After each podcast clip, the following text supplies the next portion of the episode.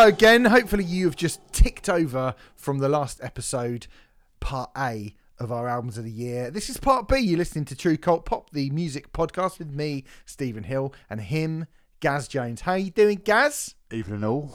I'm very well, mate. It's, uh, yeah, that was that was a good first first half, wasn't it? Because it is I a game of two halves. it's a as, game of two halves. It's a as, game of two uh, halves. Ian St John once said, I think, it, maybe. I think quite a lot of people have said that over the. I thought he definitely would have said it. Ian St John.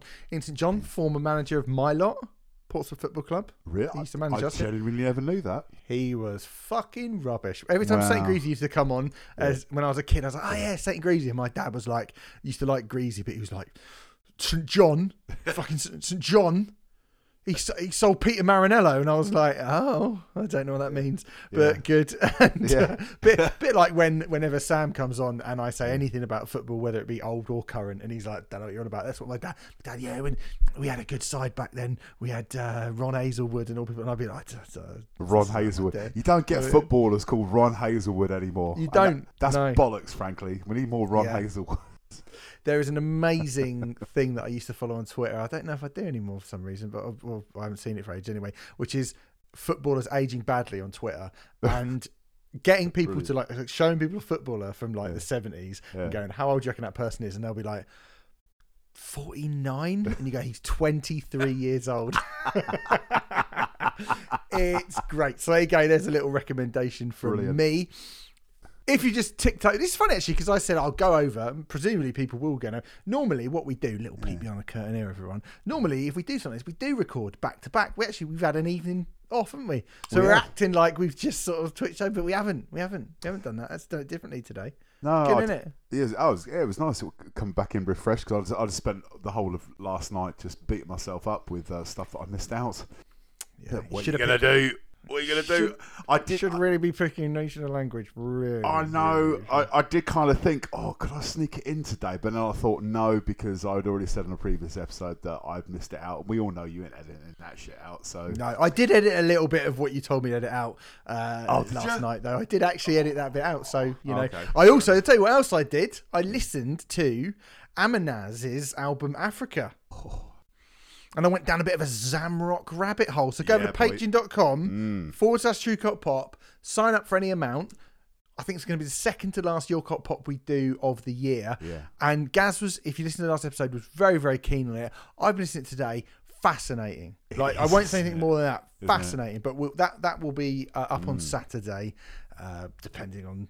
I mean, that doesn't really help because you might be listening to this podcast a month after it comes out. Who knows? But anyway, that is over there on our Patreon page, patreon.com forward slash true cult pop for you as well. And there's lots of other things there too. So we're going to get back on it. We've already done 10 each. What we'll be doing is the final 10, including a top five. It's all been that sort of 15 of just stick them in and Yeah. pluck them out whenever they come out. But we've got a top five here as well. Um, before we do, you didn't really pick any songs of the year, did you, Gaz? You didn't have any specific tracks that just existed as singular tracks that you listened to throughout the year. not really. I suppose it's because I. Uh, More of an album man, aren't you? Yeah, more of an album fan. Uh, well, especially after sort of jumping on board the uh, the good ship cult. Mm-hmm. Not with Ian Astbury. Although you would jump on that shit, wouldn't you? I'd happily, I'd happily go. Yeah. I'd, I'd love to go for a drink with Ian Astbury. That'd I be would. fucking amazing, wouldn't it? I Um, feel like I'm first mate on that ship. I bloody love the cult. yeah, Roger the cabin boy. Hey, hey, Yep. yeah. Billy Duffy the cabin boy. No, that doesn't work. Yeah. Anyway, um, yeah, it's kind of since I, I, I, you know, joined the podcast six months or whatever ago. Um, yeah, it's just been albums, albums, albums. I've been trying to kind of listen to an album as a whole, and rather than kind of like think of kind of individual kind of things, it's it's. This has just been one of the ways I've had to retrain my mind to kind of hmm. vaguely, possibly succeed at doing all right at this. maybe. Well, mate, yes, you're doing very well, mate. Oh, you're doing thanks, very, mate. very well. If that was a, if that was a little kind of throwing it out there for a, for Not a- at all. bone. Okay, well Not that's at cool. You get one. You got one anyway. You got a little pat on the head anyway. Oh, it's the gift that keeps on giving. How dare you? Do not pat me on the head. I could, you know, the I'm worst you six could four. do to a I'm six four. I'm six four, and I don't know. And I don't, don't think I could reach. what a sight! That, it's the pair of us, like a pair of cue balls. Just eh, eh. like Benny Hill. Oh, Anyway, hell. Yeah. no, you're right. You're right. I, I'm the same. I do like to listen to, and my Mm. Spotify told me that's how I do it as well. But vinyl, playing vinyl, you can't really just listen to one song if you're going to play vinyl. You've got to play the album all the way through. I listen to vinyl quite a lot. I listen to streams of albums where you kind of have to review it or whatever, so you listen to the whole album. I like listening to albums. I'm still one of those people who like listening to albums, but occasionally an album will come along and it won't really stay with me, but a song from it will. So there've been quite a few this year that have sort of stuck with me, and and there are other things as well. So um, I'm going to shout out uh, a band who I don't care about at all, and having seen them at Reading, I really don't care about them. But Welcome to the DCC by Nothing But Thieves is br- is a brilliant song, and I don't care about Nothing But Thieves at all. But that's got like it sounds a bit like the Weeknd. Like it's really good. It's really really good, and I don't care about Nothing But Thieves at all. Um, I discovered a band called Night Bus. Who only have three, so I think we spoke about them. I sent it over. They've only got three songs. So What, they and they're all still like only singles. got three songs? Because they only had I three believe songs so. when you told me about them. Yeah, it's about six months ago. So I think they haven't. Not sure if they've released anything since. Fucking but the ridiculous. song, the song "Mirrors" that they brought out at the start of this year is great. Wonderful, yeah. Um, I just wanted to mention Depeche Mode, so I'm going to say "Wagging Tongue" from the new Depeche Mode album. I don't think the new Depeche Mode album really is good, but it, it never was going to get like close enough to be in that conversation. It's just that I love them that much. I think Wagging Tongue is brilliant, but then I think there are quite a lot of songs on that album that are really, really good as well. I would also say the same about the Old School Way by 100 Reasons. I've gone back to a few of the songs on that record. The Old School Way is a fucking banger. Ditto for the title track of the new Rancid album, Tomorrow Never Comes. Yeah. Rancid or Rancid, like you, you get you get three good Rancid songs on a new Rancid album. You're delighted or or furious because you think, well, if that gets in instead of something from Outcome of the Wolves, I'm going to be gutted. But actually, like they they sound good. They sound good. Um, I really like the Corinne Bailey Rae album, but particularly Erasure when she went for that kind of white stripesy, pure kind of garage rock thing was great. The song "Fuck" by Snow Wife, that Snow Wife EP and, or mini album, whatever it was, is Yeah. so unbelievably obnoxious. But particularly the song "Fuck," I thought was, was really, really good. Um, Uh, my girlfriend sent me this last week, and it's by an artist called Lady Wray, who had an album out last year. She's Okay. got a song called. She's got a remix of one of the singles from the album that came out last year called "Pieces of Me," and it's a remix with Ghostface Killah doing a verse at the start, Holy shit. and it's fucking amazing. Can you send it to me? I will send it to you, mate. Nice. You, it, Cheers, mate. the whole EP, and she is she's really good. She's someone who's completely passed me by, completely Yeah. don't know anything about it, but like really, really cool kind of old school soul singer. But you get this Nice. absolutely like jaw-droppingly brilliant Ghostface Killah verse at the start of it on this remix. It's amazing. Nice. And "Destroy Me" by Rebecca Black, doing Yeah. Sleep Token's entire career in in in three minutes, but better. but better. Um, A- and shorter. And shorter as well. But I've got to say, I reckon one of the, in terms of like a big song of the year, "Unholy" by Sam Smith and Kim Petras feels like the big, big, big pop song of the year that I have kind of continued to go back to. That and but that we mentioned Kylie yesterday, so like Padam, that first Kylie song is brilliant.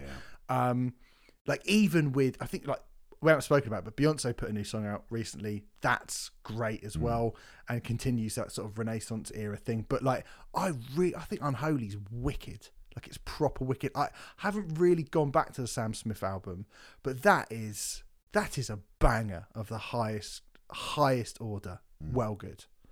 Yeah. so um, great. there you go. There's a there's a few songs from uh, from the year that stood out for me quite a lot. But we, d- we had to put in a, a, and I don't get it. Like I don't want to be too negative come the end of the year. But obviously there are a few things that happen throughout the year where you're just like, I'm not really sure I get this. And I've got a kind of I've got kind of four shouts for things that I don't really get. I could make it five. Elstorm just announced a tour. Chuck that in as well if you like. We don't need to only talk about Elstorm again. But um, but Gaz, what were the things this year that really kind of puzzled and perturbed you? Well, I mean, there was there wasn't kind of a huge amount because I've just been trying to focus on the good shit, and there's been a lot of good shit. Mm-hmm. Um, I think one of the one of the things that kind of puzzled me most, I think it was I think it was the first week I was on the podcast, and it stayed with me. Because one of the first things you asked me to Yeah, listen to and might be. critique was the fucking Lil Uzi Vert album, and it was the Yeah. first. You gave me a list. I think we did maybe what half a dozen albums that week, right? And that was the first one I listened to, and I was all Mm-hmm. kind of excited. I was like, oh, you know, I'm gonna be on True Cult Pop. First thing I listened to was the Lil Uzi Vert album, and I was literally like, is he having a fucking laugh? is he trying to? Is he trying to, to like suss me out here? you know. But yeah, that was just absolute fucking wank. And the the, the cover of um, Chop Chop Suey, Suey. what the actual fuck? I just, I, I still just don't. That is atrocious. That oh, it's cover. it's yeah. absolutely atrocious. Yeah, yeah. Um, I'm not even going to give him the benefit of the doubt of like maybe he's a fucking evil genius and he's just like you know, he he's laughing at us because it it goes on some level that's way above my head. But I doubt it very much.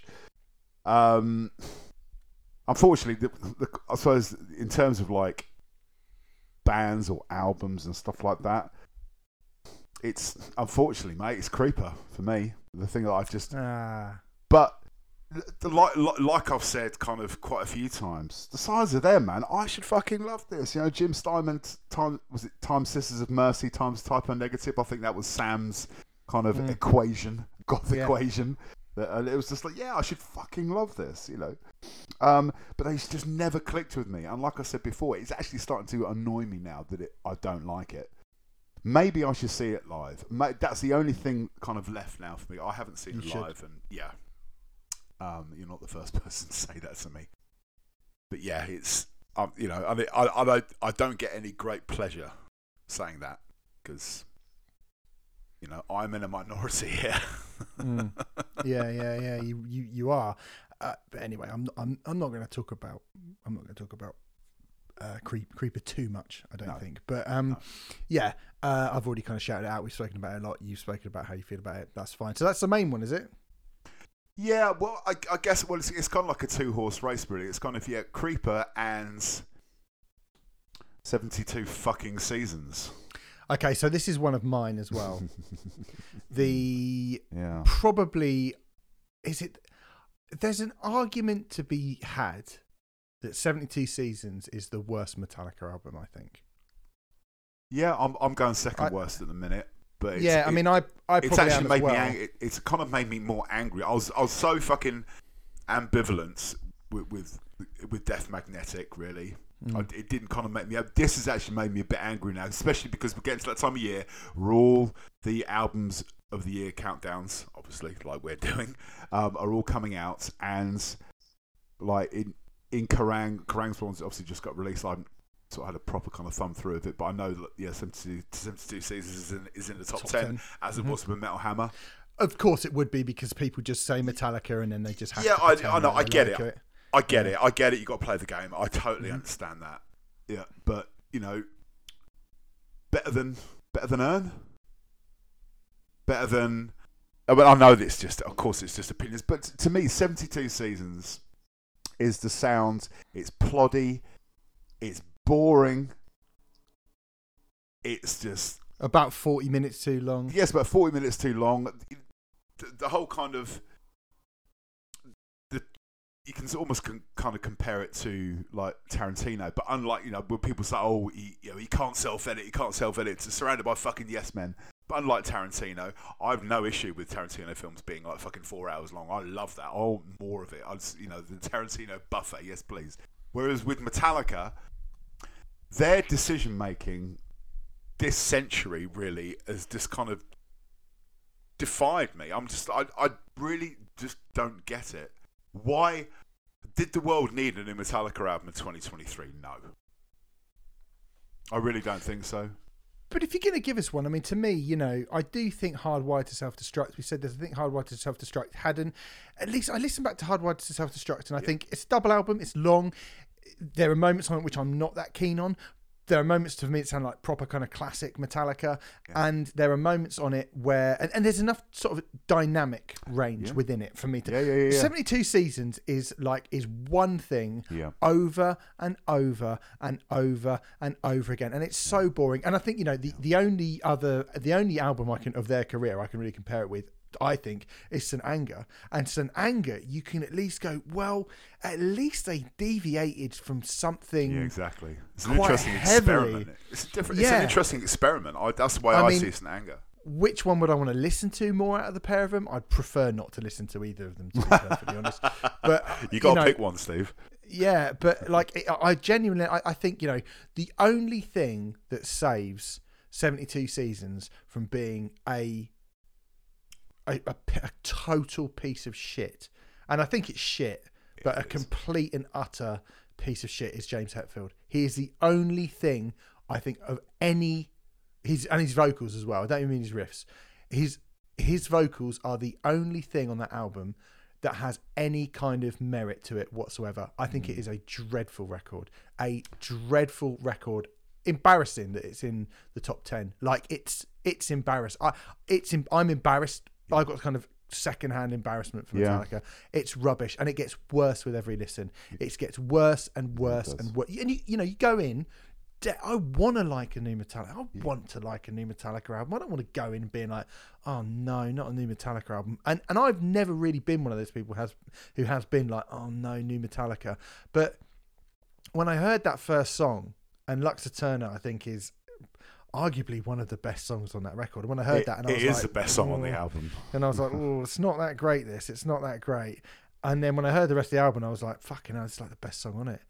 Apart from the last song, I do think the last song's quite good. I think there's a couple of songs in there that are all right, and that's one of them. And you know, Lux Æterna's right, but yeah, it's it's awful. It's an awful, awful, awful record. Yeah. It's a proper like three out of ten record. Terrible. Yeah, it's the thing that kind of makes it so much worse for me is because obviously you know Metallica are the biggest heavy metal band of all time.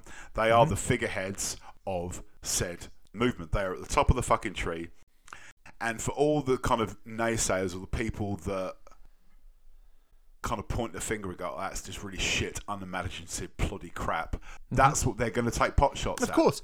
Yeah. They- yeah. they're, mate. never, Well- they're never going to di- dig a bit deeper under the surface, right? And, and go and listen to something like the Urne album Well, when- or something when- like that. They fucked it for so many. when people are holding Metallica, when you go like, "Oh, metal's not really had like its its kind of its footprint has been dimini- diminished somewhat," and people go, "Well, Metallica have just done a big stadium tour. Blah, blah, blah, blah. Look how big it is," and you go, "Yeah," and listen to the album. No wonder every other person on the planet goes, "Heavy Yeah. metal, Yeah. what a load of crap." Yeah. Like, of course they do, because it's rubbish. What have they got to go on? They've got to go on 72 seasons and, and fucking Senjutsu.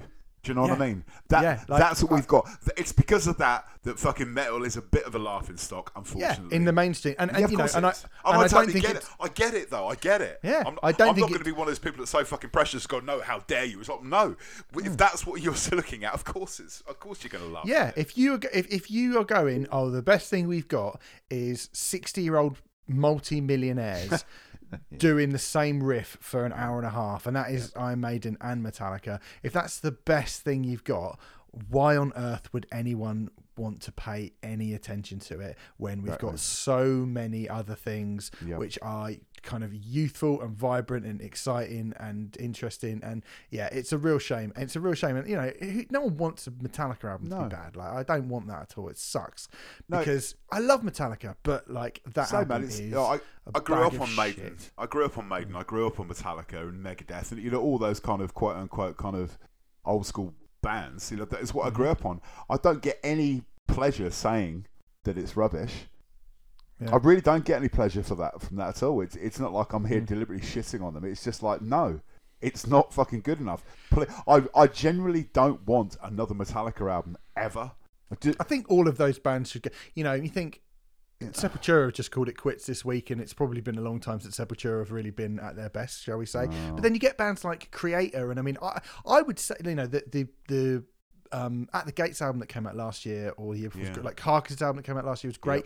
Mid-level metal bands can still make fucking amazing records. I think the Cattle Decapitation album that came out this year that we reviewed, I think that's really good. I really like the Obituary album that came out this year. Mm. Okay. really, really, really good. Like really kind of powerful, and, and you know, it's straight ahead death metal but you know whatever but like it's it's genuinely really quite good so i think those bands can make that but Yeah. not metallica i'm Um, not uh, metallica I think the, the the only kind of decent kind of heavy metal album from those old school bands over the past I don't know whatever decade or whatever was that last Priest album. That was Yeah. really good. surprisingly good. I've heard a couple Really of I've heard a couple of songs off the new album, and kind of sounds more of the same, really. So We'll be, Be talking about that next year. Yeah, we'll Yeah, be talking about definitely. that next year. Um, so for me, yeah, Metallica one I thought was bum.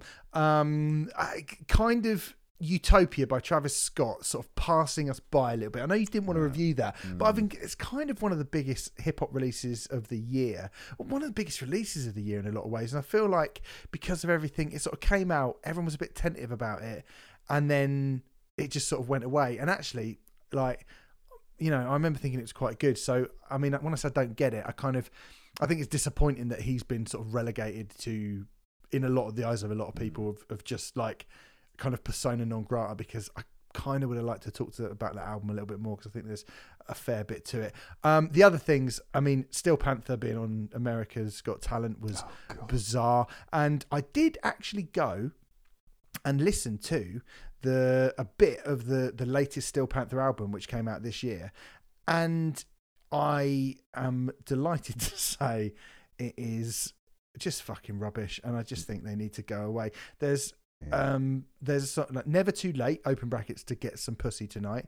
Oh, still doing that they? there's a song in there called uh, friends with benefits. Yeah sure. My is my dick enough? Um magical vagina. And this is a song called on your instagram um which was just going i don't want to have sex with you i want to have sex with the girl on your instagram and that appears to be the only thing that they've sort of knew that they brought to the table so I just, I, I'm I'm just like, are you going to go away, or is this? I mean, it's not really. It doesn't really feel like when you look at how many people have listened to the songs on their debut album, and then when you listen, look at the the numbers Yeah. on their le- their recent album, it is a bit depressing for them, I would imagine. Um. Drake released a, an album this year, which I listened to and was just like, "Fuck that!" What a mopey. I've never liked Drake really, no, I and never liked Drake. his album is mopey. It's all Yeah. "Oh, I don't know, uh," and like overly horny as well. That's always been the thing that I've just like Drake. You are walking around moaning about having an erection. Like I don't want to hear it. So I didn't like the Drake album, and I'd kind of, but for me, I'd kind of originally picked Sleep Token and my just overall general confusion surrounding Sleep Token because I still don't really know what they're meant to be. Do you know what I mean? I just don't really get it. And I, I mean, I genuinely think when Rich compared them to, you know, Black by Pearl Jam last week, I, I, I kind of visibly like sort of scoffed. It wasn't because, visibly; you could hear it audibly as well, mate. Yeah. it was like Uncle Audibly. Albert. yeah, and because I just like I listened Yeah. back to it again, I was just I just thought to myself, I I, I put um their recent album, whatever it's fucking called, "Take Us Back to Eden" or what was it called? What's the one that everyone's been banging on about? I can't even fucking remember anymore. But anyway, um, I don't want to remember. It's uh oh god everyone's been going on about it? So yeah take me back to take me back to eden. And i put it on earlier and i was like you know this isn't rubbish. Do you know what i mean? It's not like i can sit here and go like oh it's not like the metallica album where you go this is crap. It Yeah. is too long. It is a bit self-indulgent. But i just sort of listened to it and i was a bit like i i'm not really getting much from anything. I, I don't get any of the things I want from music from Sleep Token, unfortunately. I don't think their songs are that catchy. They're not really complex or heavy. They're not really.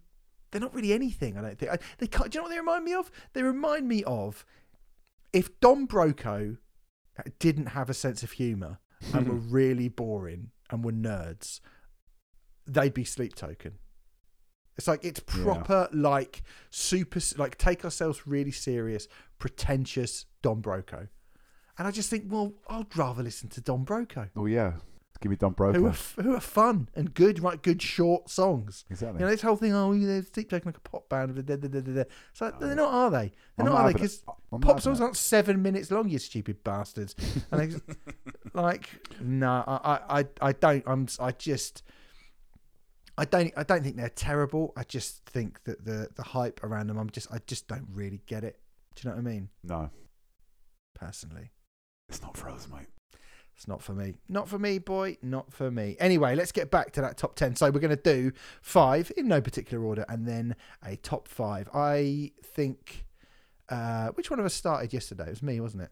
It was, yeah. So, would you like to start today, Gareth? Why not? Oh no, Gareth. Sorry, How fucking dare you?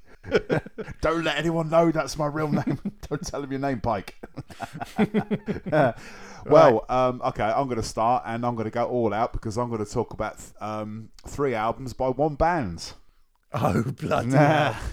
Can you do that? Yeah, I suppose you can, can't you? Yeah, well, you know, Guided by everyone knows how much I adore Guided by Voices, and this year Guided by Voices released three fucking albums. Their 37th, 38th, and 39th releases.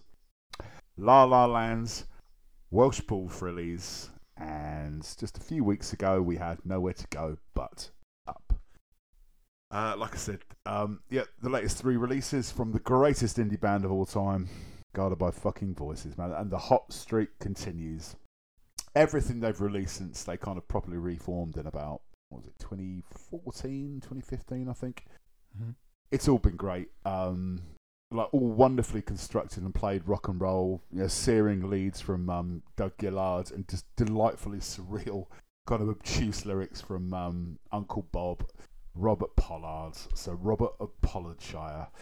Um, how he can keep up this rate of bangers this far into their career actually does my head in. You know, the guy the guy is nearly sixty, and he's still just shitting out at least two, if not three albums a year. It's it's ridiculous, and I love that kind of constantly playing catch up because you know there's going to be another one coming out in a couple of months. So just you know just stay with this one while you can. Stay on the ride. Stay on the ride. They're a band to be to be treasured and held close, man. It's proper lo-fi kind of indie rock put through a Who filter with a real kind of glammy stomp. Um, and the best of the, all three albums are great. The best of the three was was La La Land, which is the first one that came out. I think it was February time. Um, just all kind of perfectly propulsive rock and roll.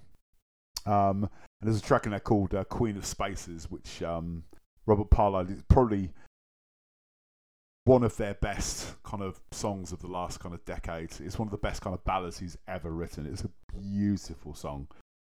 And it's just an utterly kind of endless buffet to get stuck into. Like I said, you know, we're now up to the 39 official albums, but there's, you know, tons of bootlegs and B-sides and rarities. And there's, you know, there's thousands of albums that Robert Pollard's put his name to with various kind of guises and stuff. You know, bring on the next three that will inevitably be out next year yes, it's a huge back catalogue, but these latest three are a really good jumping in point, especially La La Land, which is the best mm. of hmm. the three. That's one that we didn't review and I haven't listened to, I guess.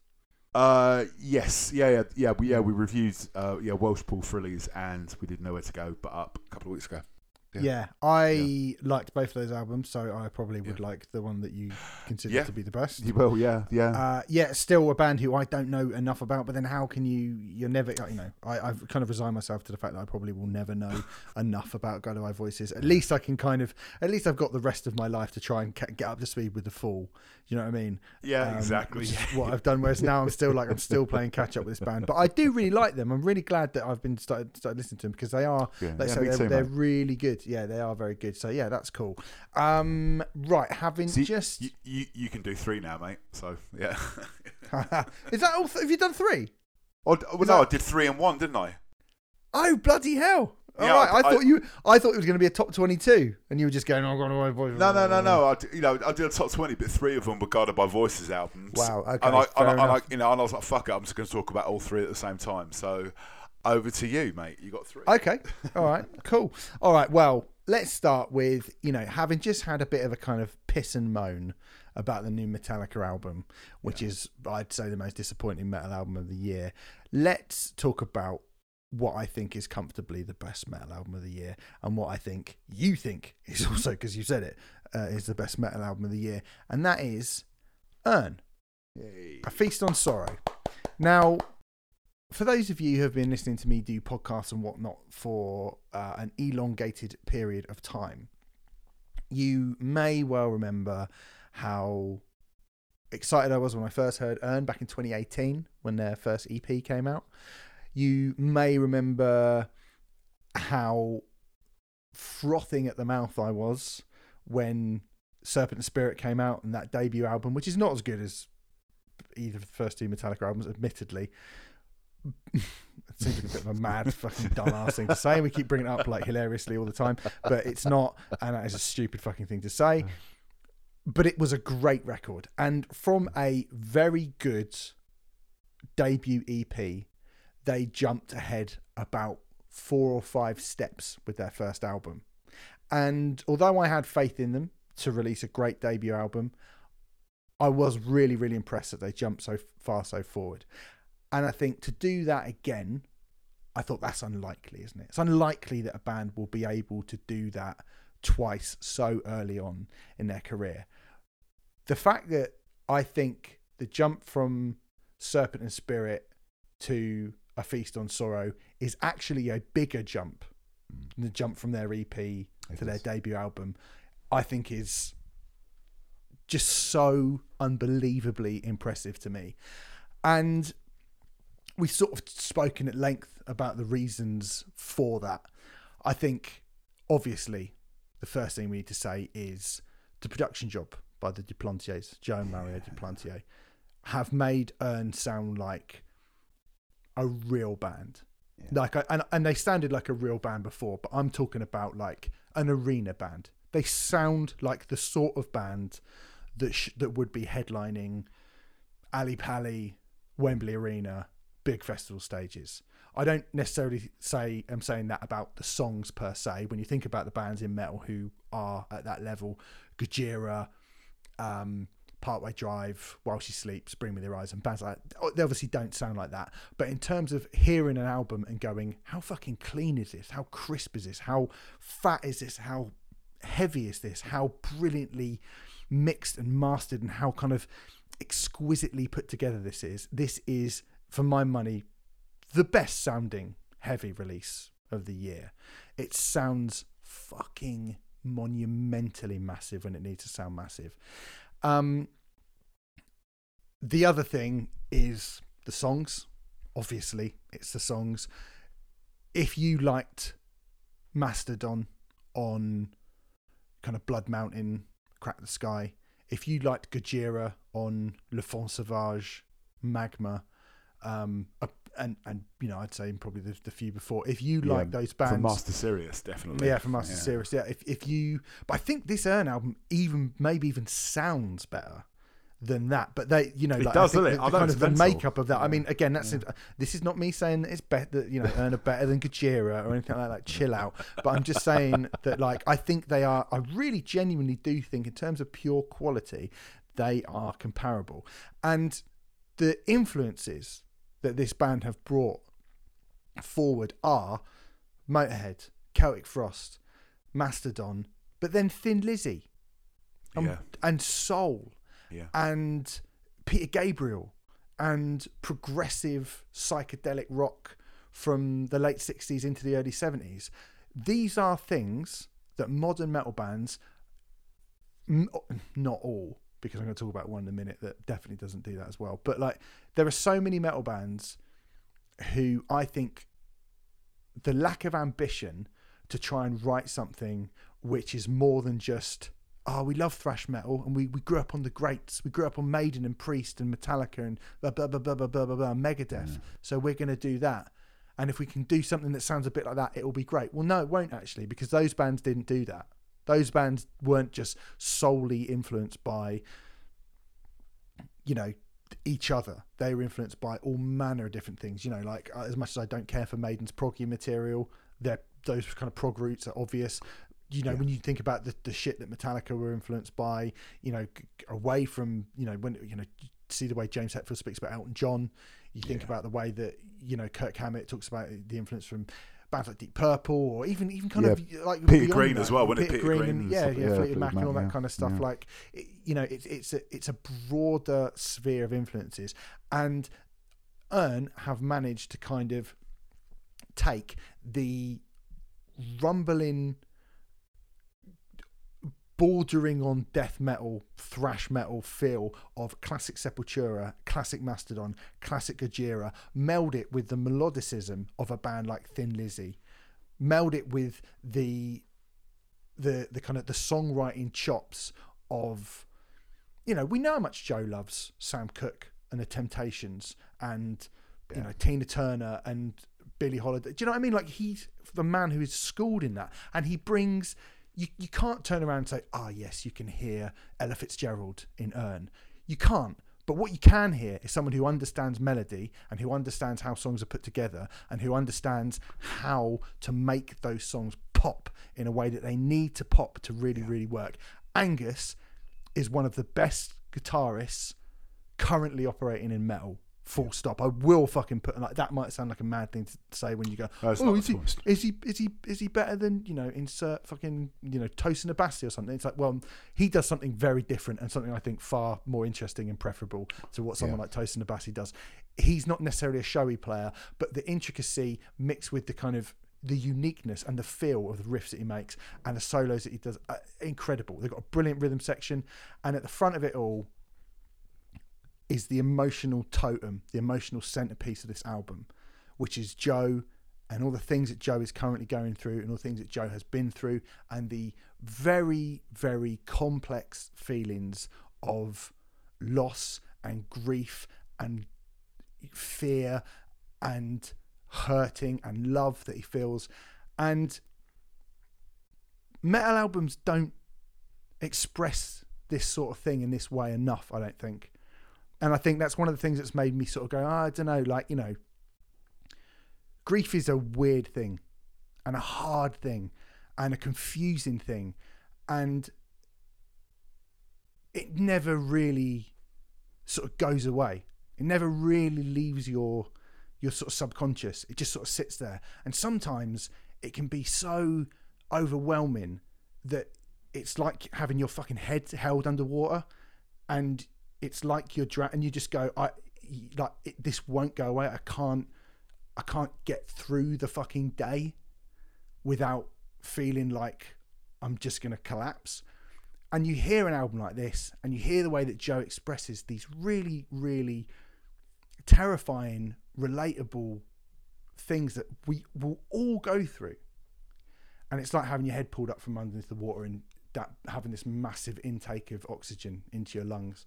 It's incredible and so beautiful and so brave the way that he has articulated this um, and these feelings. And for a really, really heavy record to do that, I think is is spectacular because Yeah. this is the sort of music that every single metal band on this planet should be aiming to make. Yeah. This doesn't care about getting on the fucking Hot 100 on the Spotify list. This doesn't care about being the kind of backing music for a Kerrang CD. This isn't about like sit down on this bit and then jump the fuck up. You know, I I like all that stuff. Do you know what I mean? Like I there's loads of that stuff that I like. I, I some of those bands from the big arena bands that I've mentioned. You know, like someone like Bring Me the Horizon. I enjoy all that. Do you know what I mean? I like it. But if you're coming to me and you're talking to me about oh metal being this really really important genre of music and know, oh it sits outside from the pop bullshit and it sits outside from mainstream concerns where they're only concerned about selling records and doing this and da da da. It's like so many of those bands are just trying to appeal to people in exactly the same way as whoever wins X Factor or, what- or American Idol does. You are, you know, that fucking state of the scene shit, all this kind of modern deathcore, all this kind of sceney music. Like to me, there's no depth, there's no character, there's no personality. And there's a few albums I spoke about Code Orange yesterday. Obviously, it's a completely different album, a completely different type of music, but they have it. They have character. And Joe, the way that he's expressed himself on this record, mixed with the production of the record, mixed with the brilliant songwriting, mixed with the the incredibly unique and intricate patterns of this record, I think it's comfortably the best metal album of the year. Comfortably the best metal album of the year. Probably,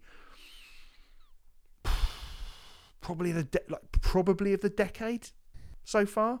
I mean, I know we're only three years in hmm. to the decade, so but to say it's the last three years, I mean, there's really you know, when I think of the the truly, truly great albums, really heavy albums that have come out, I, hmm. you know, when we talk about Crack the Skye, Magma, or Le, or L'Enfant Sauvage, when you Yeah. talk about, um, you know, As the Palaces Burn, stuff like that, you, you talk about um, The Alive blackening.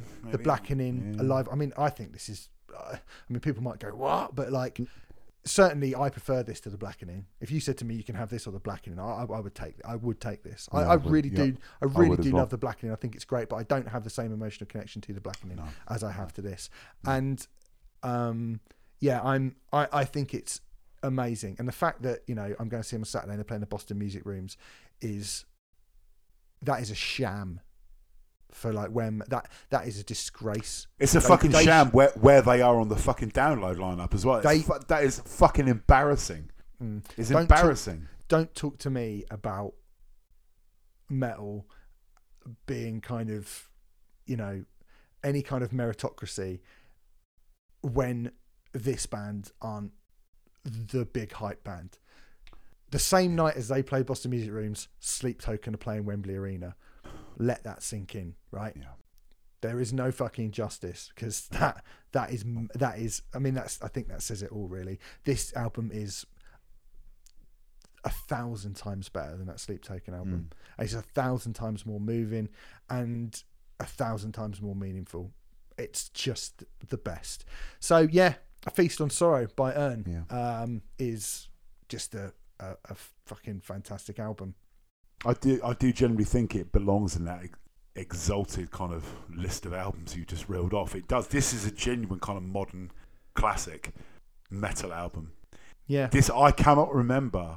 I was trying to work out when was the last time I was like this fucking legitimately, legitimately obsessed with a metal album, and it must have been. I mean, fucking hell, we're going back a few years. You know, it might have been something like Crack the Skye.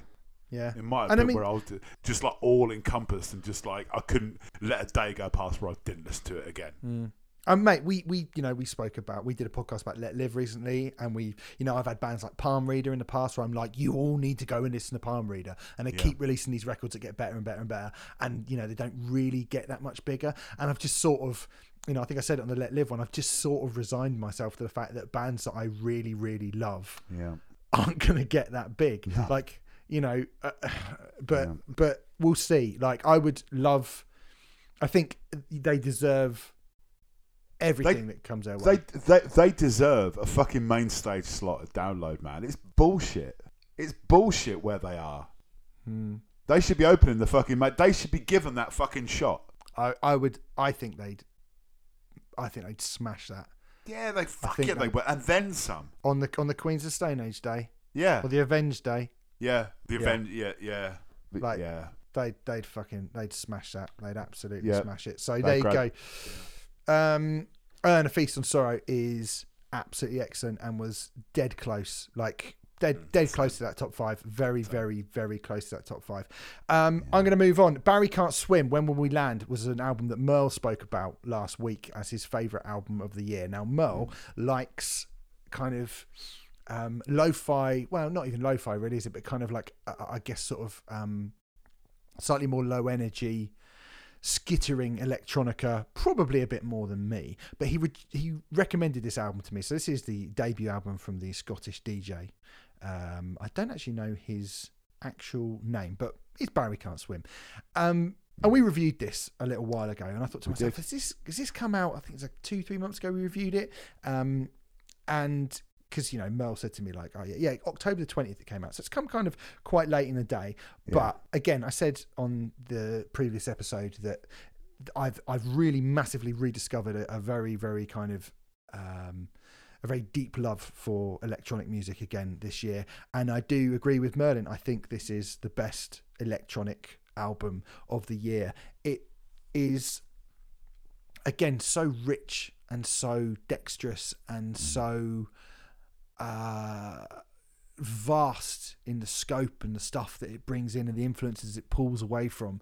I mean, ultimately, you could go, this guy's just a kind of happy Scottish Aphex Twin. Do you know what I mean? with with, Yeah. with with with a few um, with a, with a few Stax albums, but like Yeah. I, I definitely think that that is probably a, a fairly good description of him. But you know, I, I, I there's nothing is. Th- this strikes me as an album that it doesn't attempt to impress you. It's just very lo-fi. It's very nice, and everything kind of sits in the background. All the vocals kind of sit back a bit, and it just kind of washes over you like a warm bath. I think it's a beautiful sounding record, and once those hooks, you know, the hooks on uh, a song like Sonder, the hooks on I Won't Let You Down. Um, once those kind of those almost kind of Afro beat, those kind of skittering Afro beat hooks get themselves into you on the kind of second, third, fourth listen, you do suddenly feel your, you, you feel that kind of that euphoric rush of that that only kind of electronic music at its best can really give you that kind of euphoric rush of like this music just feels gloriously gorgeous and upbeat and beautiful and it's kind of got almost like the opposite thing that the Urne album that I was just talking about, which is an album which you know kind of wildly swings around in mood. You know, wild. It kind of it drags you from kind of heartache to, you know, to to, to kind of to inescapable pure love and fear and you know grief and all these things. Whereas this Barry Can't Swim album, musically, it kind of darts around quite nimbly amongst kind of that Aphex Twin feel, that kind of bicep feel to yeah, like almost there, there are bits on it that where they have that kind of spoken word, that kind of Scottish spoken word poetry thing. You suddenly feel like you're drinking a can of Tennent Super on a bench outside of a, you know, listening to music on your phone with with one of your best mates at midnight on a Friday night, and you know, outside of a um a kebab shop in Glasgow or something. Do you know what I mean? And it's got this really kind of like, it, but it also manages. But you kind of look up and it's like the stars are out, and you just like, oh, it's been a, a like a nice night, and everything feels kind of nice, and it just kind of like gently takes your hand and wanders you around through like you know, like I say, Afrobeat and electronica, and you can put this on in the background and it's a lovely thing to have on in the background but it's also incredibly engaging and i think you know the very best electronic music does that it can be this ambient backing track to whatever you happen to be doing, but it can also really engage you when you sit down and listen to it. I think this album's beautiful. I think it's great. I think it's really catchy. I think it's just it's just a lovely place to be in. Just a lovely, lovely place to be in. And again, you know, best metal album. I'd say this is the best electronic album of the year for me. So yeah, Barry Can't Swim. When will we land? Would be in that conversation as well. You like that, didn't you? I did. I liked it a lot. Mm. It was great. I think, yeah, I think it was. Well, it, that and the Chemical Brothers, they were the kind of my two kind of favourite like electro albums of the year. But yeah, Barry Can't Swim, yeah, that was really, really good. Really good album. Really good. good shout. Good shout. Good shout. Really good. Um, I am now going to talk about Sam's number one album of the year. Ooh, eh? You're right. Yeah, which is just sort of missed out again on that uh, on that top five for me. I do love Galore by Saint Pierre Snake Invasion. Now, Saint Pierre Snake Invasion are an interesting band to me, right? Because ultimately, what you've got for me were a band whose name I'd been aware of for a long time, and when I was sort of first getting into the, you know the, the you know doing sort of the Metal Hammer podcast and doing the sort of the very very early versions of, of, of that and getting very very excited by you know I just mentioned Palm Reader and I chucking bands like you know, Brotherhood of the Lake and the Catharsis and Heights and all those bands that were happening around sort of 2011 2012 and not that long after I remember hearing the name the St. Pierre Snake Invasion and being like hmm and people going oh you're like them and it took me a while before I actually got a chance to hear them and again them playing Len Mania was mm. the hmm. first time that I saw them live, and I remember thinking, oh, they they're good, they're quite good, but they're one of those bands, you know, where you sort of you would talk about a band and people go, oh my god, they're incredible, and I, you know, Caprice Enchante came out, and a lot of people in 2019, a lot of people were like, oh my god, this is fucking excellent, and I thought it was really good, but I thought it was really good. Like if you said to me like, uh, who are your favorite UK hardcore bands? on that, I, it might have taken me a little while before I actually said, "Oh, the the Saint Pierre Snake Invasion." I think I eventually would have mentioned them, but they wouldn't be like the first name at, on the tip of my tongue. Do you know what I mean?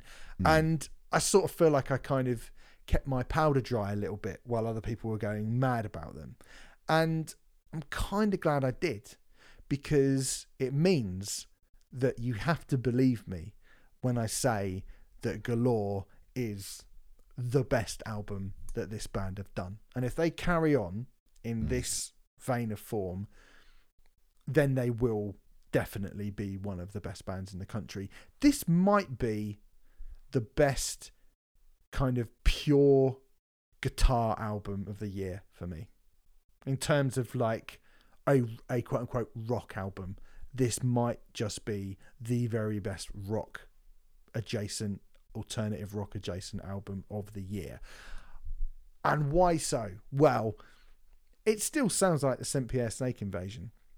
There's still all those kind of angular, dirty, cracked, hardcorey riffs. You still get Damien screaming and barking and bawling like you would do on you know like like you would expect from a, a hardcore punk band you still get all of that but for me the addition of this rollicking rock and roll almost kind of early 80s uh post punk thing that they have added this like coolest lounge band in hell thing that they've got going on now like Yeah.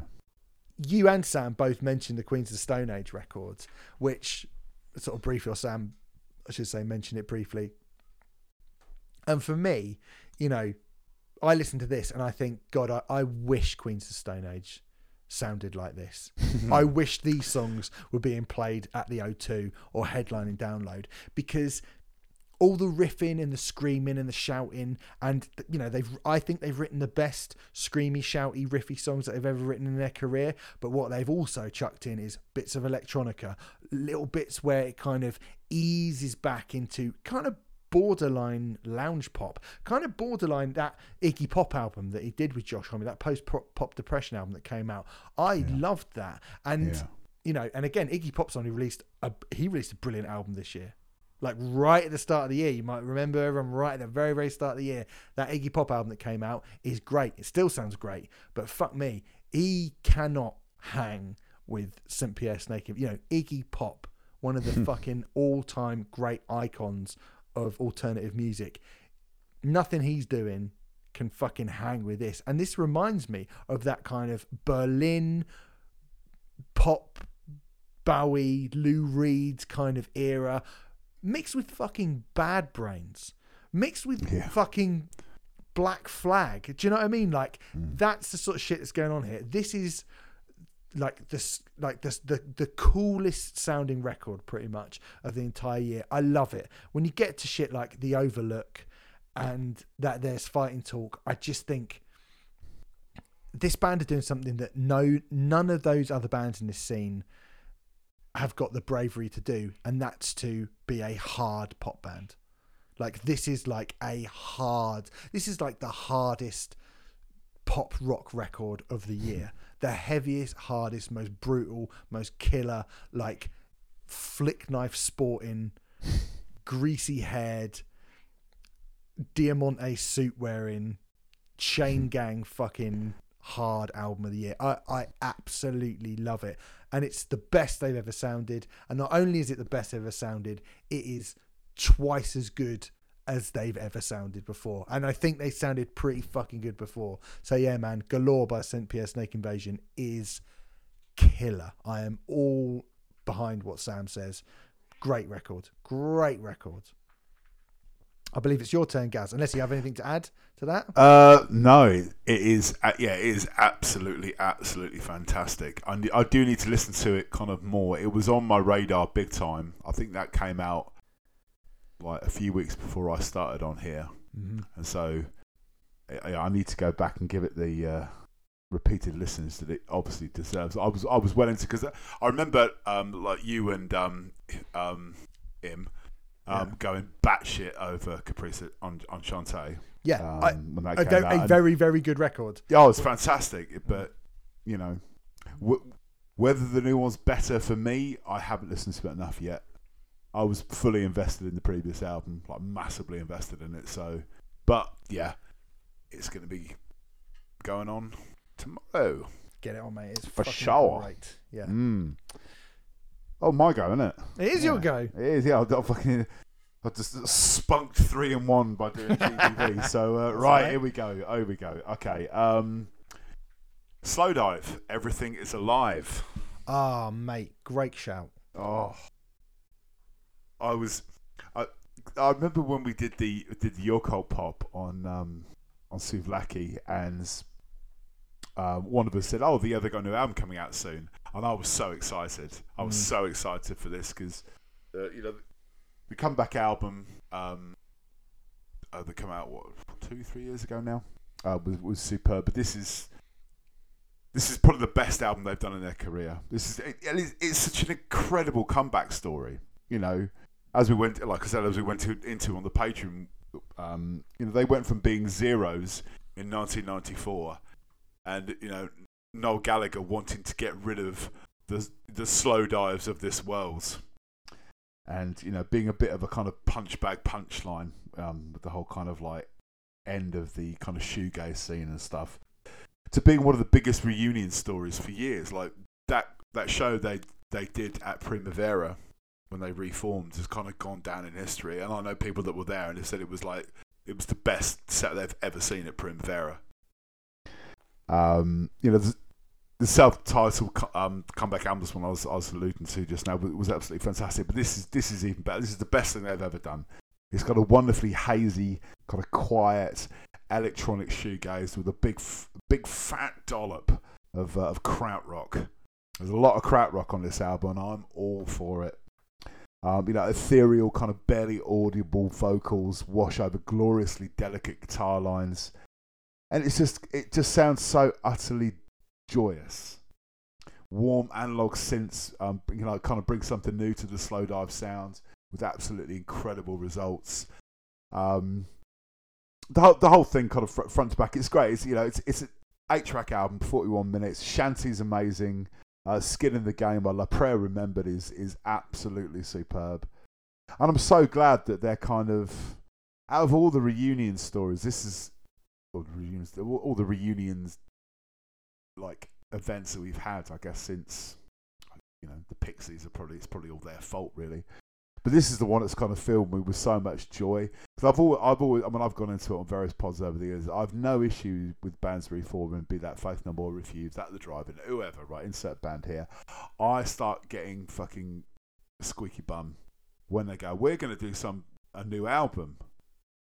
But both Slowdive comeback albums post reunion have been absolutely superb, and everything is alive is absolutely incredible. Yeah, mate. I tell you what, I, I didn't actually consider this one because I just didn't. Fuck, I didn't. I didn't listen to it for a while afterwards. Mm. But having just done, and you can read this, my uh, worst to best is the Jesus and Mary chain. Went Up Hello. on louder today. You you disagree with it, by the way, before you even get I a do. Spoiler. You do, yeah. You got it you wrong. I did get it wrong. Yeah, probably I didn't. I don't know. Anyway, but um, but I went on a bit of like, oh, I don't going to listen to a load of these bands, and I put that Slowdive album on again. I was like, oh yeah, this was good, wasn't it? It was good. Great. Yeah, Yeah. very good. Nice, nice. Absolutely bloody wonderful. Yeah, it is excellent. Right. Okay. You might have expected this one to be a little bit higher the way I went absolutely batty for it. And I've already kind of nailed my colours to the mast by saying that Urne was the best metal album of the year. But in terms of everything we said about how disappointing it is to get a Metallica album, to get an Iron Maiden album that does fuck all, the only time in living memory I can remember a big band, I'm talking about a big, big, big band from that scene, taking anything even broadly resembling a risk was Avenged Sevenfold, Life is But a Dream. That is a real risk. And I suppose actually people could say, well, the stage was a risk, wasn't it? And yeah, maybe the stage was a bit of a risk. Releasing it weirdly and on the just not announcing it, it just coming out and it being this big long kind of prog rock thing. The stage now sounds like a, a bog standard metalcore album in comparison with Life is But a Dream. I think even if you don't like this record, and I know there are a lot of people who don't like it, uh, shame on you. But I know there are a lot of people that don't like it. This had to happen. It just had somebody had to do this. And when I do see people going, "Oh, this is the worst album I've heard this year," I I feel really, really it, that is depressing. That is another thing that makes me go, "Oh, I really don't want metal to be like this. I really don't want people who like metal to be like this because I don't feel like if this has come out on any other genre that the reaction would have been the same. Do you know what I mean? Because for all of the stuff that you might not like about this record, I find it very, very hard for someone to think that it's bad, you know? Because, yes, it's weird. Quite weird. I mean, I would say it's not as weird as what I'm about to talk about in a second after this, but it's a weird record. It's certainly a weird, massive stylistic deviation for a band who are an arena, nearly stadium, festival headlining band. Yeah. And so, even before you press play on Life is But a Dream, you've already kind of won me over because I just feel like a big band needs to do this. You know, a big band needed to do something like this. And what is good is that, you know, a lot of people hate it. But for everyone who hates it, there's someone like me who absolutely fucking loves it. Because I do genuinely think this is completely brilliant. And I'm not going to have these fart sniffing nonsense comparisons like well actually Mr. Bungle did it before Mr. Bungle haven't sold any fucking records it's Mr. easy. Bungle have never headlined downloads. yeah it's easy to be Mr. Bungle it's easy to be insert band on fucking the the the fourth stage of Arctangent who are going on at quarter past 12 it's easy to be that band because nobody gives a shit whether you split up whether you exist whether you you know no no one cares about what you do right? I say no one. Obviously i'm sure fucking you know those bands have their fans and whatever. I'm not saying nobody cares but it's not it's not a it's not a career in the same way as something like you know Avenged Sevenfold as the career. It's not as many eyes on it. There's not m- different types of people to win over. If you've got to the point where you're listening to Mr. Bungle, if you've got to the point where you're listening to, you know, Three Trapped Tigers or something like that, you you you they're not even really challenging to you. It's not even really a challenge because you like you already like that sort of thing. You must do, otherwise you wouldn't be listening to this little band who are weird. The people that listen to Avenged Sevenfold are people who listen to well early Avenged Sevenfold. Are people who listen to Five Finger Death Punch. The people who listen to last time I saw Avenged, Sevenfold on tour, Disturbed are opening for them. Disturbed were opening for them.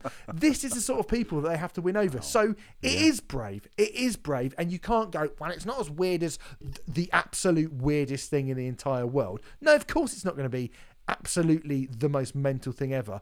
But this is mental enough. This kind of Pink Floyd, Daft Punk, like all the things that Sam said. I'm just reading off the same things that Sam said last week. But like Tangerine Dream, Pink Floyd, Kanye West, Daft Punk, yes. Metallica, yes. Mr. Bungle, yes. System of a Down, yes. Like it's still heavy. Mattel is still heavy. It's weird, you know. That kind of final suite of Ordinary Death or, or G Ordinary Death and Life is But a Dream instrumental, which is almost like a kind of deflator at the end of the record where you just go oh let's take a little let's take a little moment to let the the kind of the, the, the kind of the manicness of everything that's just happened sort of wash over us i just think there are just an incredibly large amount of ideas for a band who must have been shitting themselves a bit to release something like this and I just it's just fucking brilliant. It's just glorious to hear a massive band be weird. Like I love it. I love. I grew up with that sort of thing. Why are Faith No More my second favorite band of all time? Why at all? Like one of my favorite band of all time. They're fucking weird. I want this hmm. music to be weird. I don't want it to be one riff for fucking ninety minutes. I mean, I'm really not probably going in on how great the album is by saying this, but I think absolutely Avenged Sevenfold trying to make the White Album, but not kind of skimping on the thrashy riffs. I just that is an idea that I can absolutely get behind, and the fact that they like to my ears they pulled it off. They actually pulled it off. This album is less than an hour.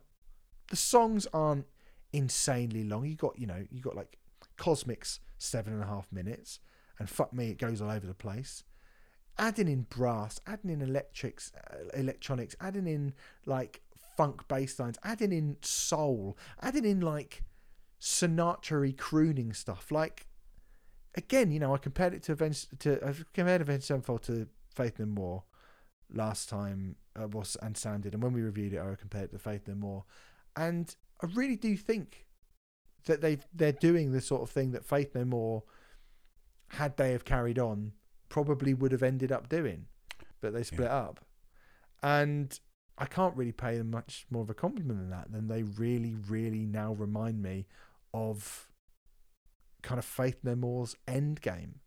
Mhm. And I don't like the snobbiness of some people who probably, you know, who would like more, more, more critically acclaimed music. To go, oh well, the thing is, you know, like you look at this band and they're massive, and they bring Disturbed out on tour with them. Ergo, you're like, oh look at them trying to do something like weird and un- no, not trying. They have. They're They doing. have they have done something weird, unusual. It is weirder and more unusual than the weird, unusual thing you think is weird and unusual that plays to 150 people at the Black Heart in Camden that no one gives two fucks about. That's not a risk. That tiny little band with 80 Spotify followers, they're not taking a risk. Avenged Sevenfold are taking a bigger risk by releasing this album, and it's massively paid off because I think it's I think it's great. I think it's absolutely fucking great. It is the best album they've ever done. It is Wow. far better than Waking the Fallen, which is rubbish, by the way. I said it again, it's a crap album. Like, grow up, grow up, and stop, stop listening to shitty old Avenged Sevenfold albums and listen to interesting new Avenged Sevenfold albums. That's my advice to you. Uh, anyway, there you go. Uh, Life is a bit of a dream, but Avenged Sevenfold. Enjoy. Thanks, doc- thanks, Doctor Hill. right, uh, round rounding out my uh, my filthy, filthily fabulous fifteen. We have, and it gives me wonderful pleasure to say yet again, welcome back, Page Hamilton. Oh, really? Bloody hell. We have left by helmet. Hmm. I think it's what. Mm, mm, mm? Yeah, I'm quite surprised that trying this has made it your in. reaction there. I'm quite surprised it's made. I suppose we've had it for quite a long time, haven't we? Yeah. Because I was like, oh, it's quite new, isn't it? Because it's got in like last minute, but then actually we've had it for a Yeah. long time. So We've there you go. for- yeah. yeah, yeah, Yeah. All right, go on. Sorry, okay. I was just like, cool. that- we only reviewed that last week, and it's got in the top twenty. But then I was Yeah. like, oh, no, hold on, we've actually had it for Nah, quite a hang long on, time. hold on. Yeah, yeah. hold on, lads. Yeah, it's it's everything that I've wanted and craved from a Helmet album since they reformed in 2003, 2004. Um, this is their best album since Aftertaste in 1997, which is the best Helmet album. Don't let anyone tell you it's not. Um, the riffs are back, the snarls back, the hooks are back. Did I say the riffs are back? The riffs. The riffs. Did I say the riff? Did I say the fucking riffs are back? The riffs and the groove are back, and uh, it's yet another glorious comeback for a band that I'd buried years ago. I'd given up, and you know, I'm kind of repeating verbatim what I literally said like what two weeks ago, but uh, um, it is you know, I don't know if I said at the top. The album's called Left, obviously. Um, I generally think it is an album that can stand toe to toe with that run of three all timers that they did in the nineties. Meantime, Betty and Aftertaste. It's it's as good as it's genuinely as good as them. You know, every track is is superb. But like, um, Holiday has an absolute classic chorus that far, far, far away. It's just all Mm. gnarly hooks and real songwriting chops.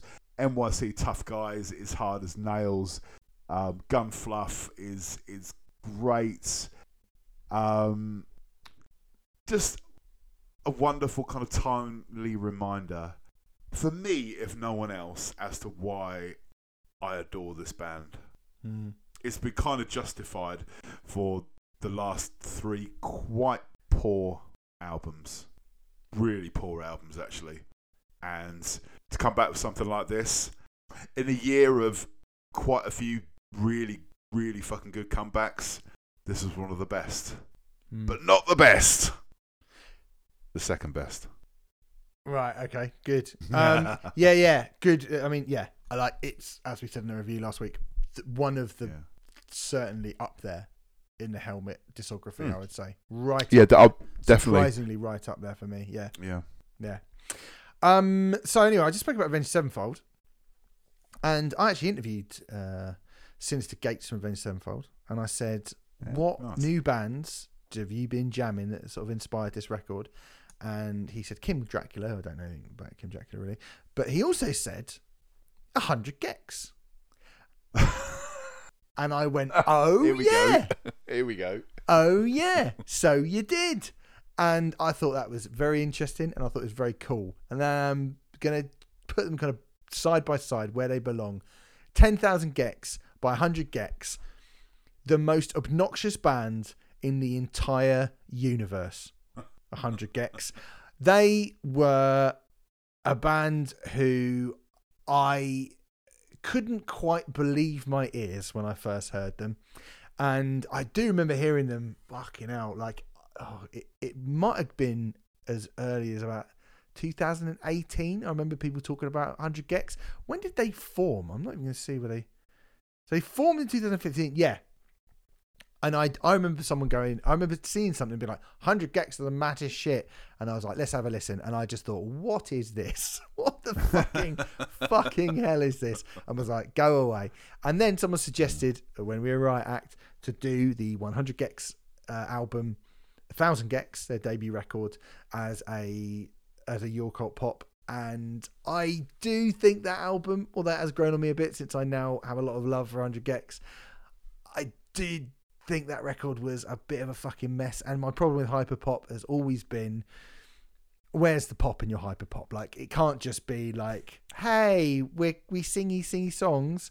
We're doing like nice melodies, but we're just battering them and like shoving a load of shit on top of them. And I was a bit like, come on, this is it's write. Some, I dare you to write some songs. I dare you to write some songs. And then I was in the car with my mate. We had six music on. And a song came on last year, Doritos and Fritos, and I was like, "This is what's this? This is brilliant." And at the end of it, I believe it was Lauren Laverne went. That was the new single from one from 100 gecs, and I went, Fucking, "You are, they were playing that at breakfast time. yeah, yeah." Blimey. and I was like, it was a weekend. So it was like a Saturday morning. I was like, a lot of ah. hungover people listening to that. Was it Saturday? Or maybe not. I can't remember. Anyway, but we were playing it, and I was just like, shit. 100 gecs. And I was like, That's that fucking hell. band. That's that band. And so I listened to Doritos and Fritos and I was like, yeah, it's not my imagination. This is excellent. This is excellent. This sounds like what I would kind of want them to sound like, which is this like very, very, very super obnoxious, but really catchy, mad collision of like Gabba and Limp Bizkit and pop punk and kind of modern SoundCloud rap and I don't even know what else. Like kind of j- jingles from kids cartoons. And weirdly and that's what this album essentially is right it is essentially that and I'm not quite sure how they make it work but they fucking do dumbest girl alive is is is brilliant. It's got like a great chorus, and it feels like the sort of thing that that could get played at like, you know, on stage at the fucking Hollywood Bowl or something. Like it's massive. Seven five seven again is like a just a big fucking daft. Da- Like dance song, Hollywood Baby is like this two-step-in hip hop anthem, but played by like a B-list British new metal band, and that is a compliment, by the way. You got Frog on the Floor, which, as Sam said, is a bit of a like, oh, I'm not really sure about this. It is a bit weird, but it's so kind of weird, and it's over in two and a half minutes that you just go, okay. And then you get Doritos and Fritos. Then you get Billy Knows Jamie, which is so heavy, so heavy. One million dollars. I want the most wanted person in the United States of America. I got my, I mean, I got my tooth removed. Is the scar one again? Like hard work, and then me, me, me at the end. 26 minutes and 53 seconds. You have just been put through the ringer of the most obnoxious, bizarre. I mean, yeah, again, If people think the Avenged Sevenfold album is weird, th- this is weird. This is weird, and it's gloriously weird. Like I, I, I thought to myself, if 100 gecs come in and I'm just positive about their their new album, I'll see that as a bit of a win. I love it. I love it. And again, there are people I know who despise it, and I love how much they despise it as well. I said to Merlin, mate, it sounds a bit like Limp Bizkit. You like that? And he was like, I fucking hate this. I hate it. What the fuck is it? And I'm like, oh, oh, can't can't handle proper Limp Bizkit, can you? Can't handle can't handle unrefined pure Limp Bizkit, uncut from the. You got to have the like the sedate poppy version. This is a this is a great record. This is a great record, and it's so stupid. And it is, you know, you go, oh god, they they they teeter like fucking like a cargo, like a a car chasing a James Bond film going over a big cliff. You sometimes go, oh, you're teetering on the edge of being wacky. Yeah. You're gonna, you're, you're nearly wacky here, lads. Um, well, not lads. It's Laura and Dylan, lad and ladette, and Uh, but mate, I I just can't. I I just want to listen to it all the time. It is a it's like a, a pure hit of adrenaline. This this album, a pure non-stop hit of the most bizarre adrenaline. It's fucking great. I'm sorry. I'm sorry, world, but I'm in. I'm in on hundred gecs. I love them. enjoy. It's I, I aged about twenty years when I listened to this. Oh, did you listen to it? What did you think? Yeah. It's awful. It's fucking terrible. But I could totally see why people love it. I could see why you love it. It's proper fucking just obnoxious. Is so obnoxious. And bordering on kind of hilarious. But Mm. yeah. I, I'm I'm I'm with Mel here. Sorry, mate. Well, you know, You and Sam can have your your fruity little club. I just bouncing do- off the walls, eat jelly beans, and yeah, listen I to like it. this. It's great. Fine. It's great. Uh, go on then. So I believe we get into our top fives now, don't we? Let's get down to business, motherfucker. Number five. Number five, we have Therapy Cold Hard Fire. Hmm. Number five. Yeah, well, it's, it's pretty good. Pretty good. Yeah. 19th album of their career.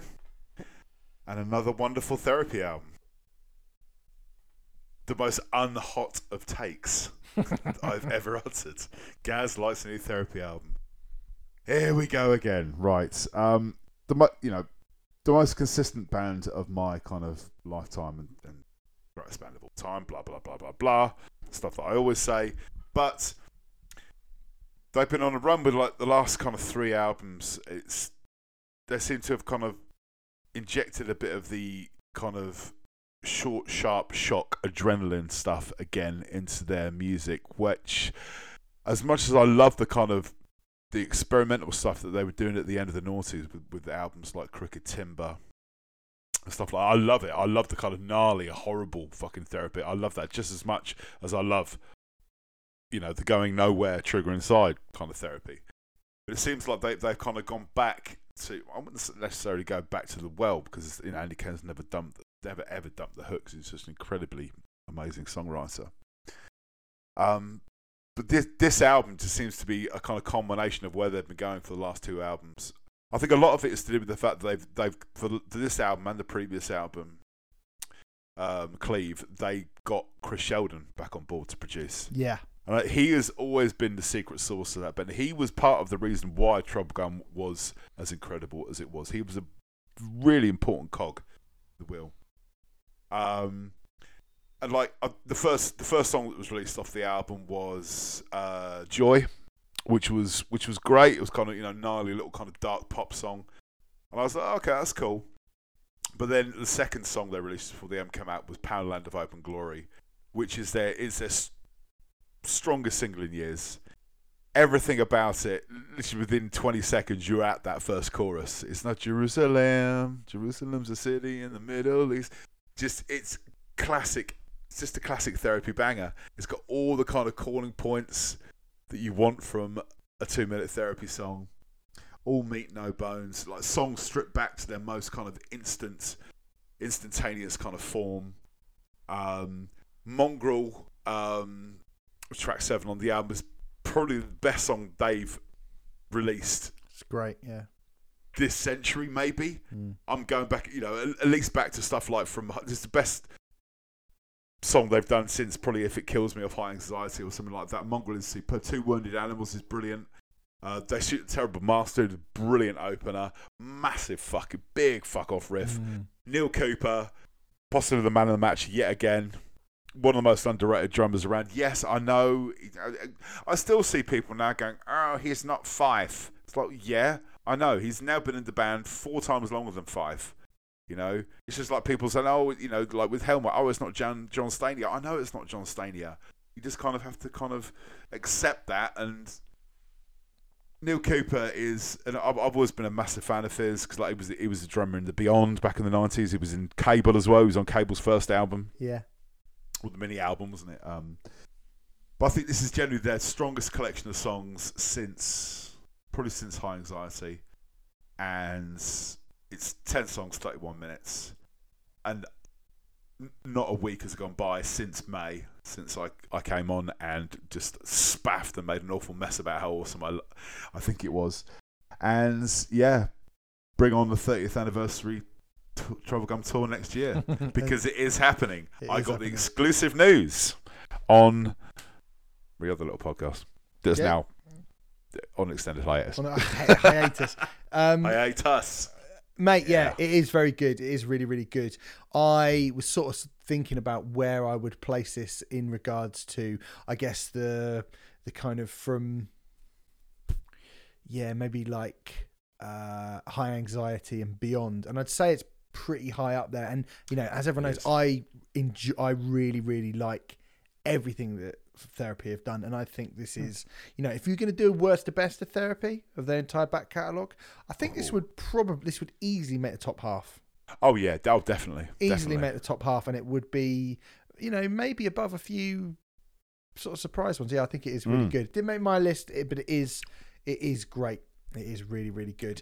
Uh my number five getting into my number five now i have gone for shook by algiers the fourth uh, album uh, by the uh. experimental soul hardcore crew. I don't really, yeah, I don't really know what to call Algiers because to me they represent something of a brilliant sort of Trojan horse into all manner of music. You like soul music, but you want to get into something heavier. Here you go. Whack on irreversible damage. Um, whack on a good man and get some just sort of genuine Stooges esque punk rock thrills. You know, I'd like to say whack on irreversible damage and get Zach De La Rocha's verse and you know finding something Yeah. really fucking heavy. You want, you know, you. you you, you like kind of heavy music, you like kind of heavy, experimental, unusual music, but you kind of want something with a bit more, um, a, a bit more kind of instantaneous, soulful, kind of classic pop songwriting nous to it. Well, you know, you can you can chuck in seventy three percent, or you know, bite back, which even features, but but you want that with with big fucking hip hop verses as well. Billy Woods, Backwash, Zach De La Rocha, Big Rube, like so many people stick on something's wrong and just kind of let the, the the gorgeousness of it all kind of wash over you. I went to see Algiers and I didn't know anything about them. Like this album came out and it fucking floored me. And I went to see them and I thought they were great. And they played in this little, t- you know, they played the they played the Dome. And I've been to the Dome a few times this year. It's the emptiest I've seen the Dome in a long time. I've seen quite a few bands this year playing at, at that venue, and it was it's not a big venue, but it was it was half empty. And I was like, I can't understand this. I don't really know what the hell's going on here because they sound like a band who should be filling at least kind of 5,000 capacity Brixton Academy esque venues.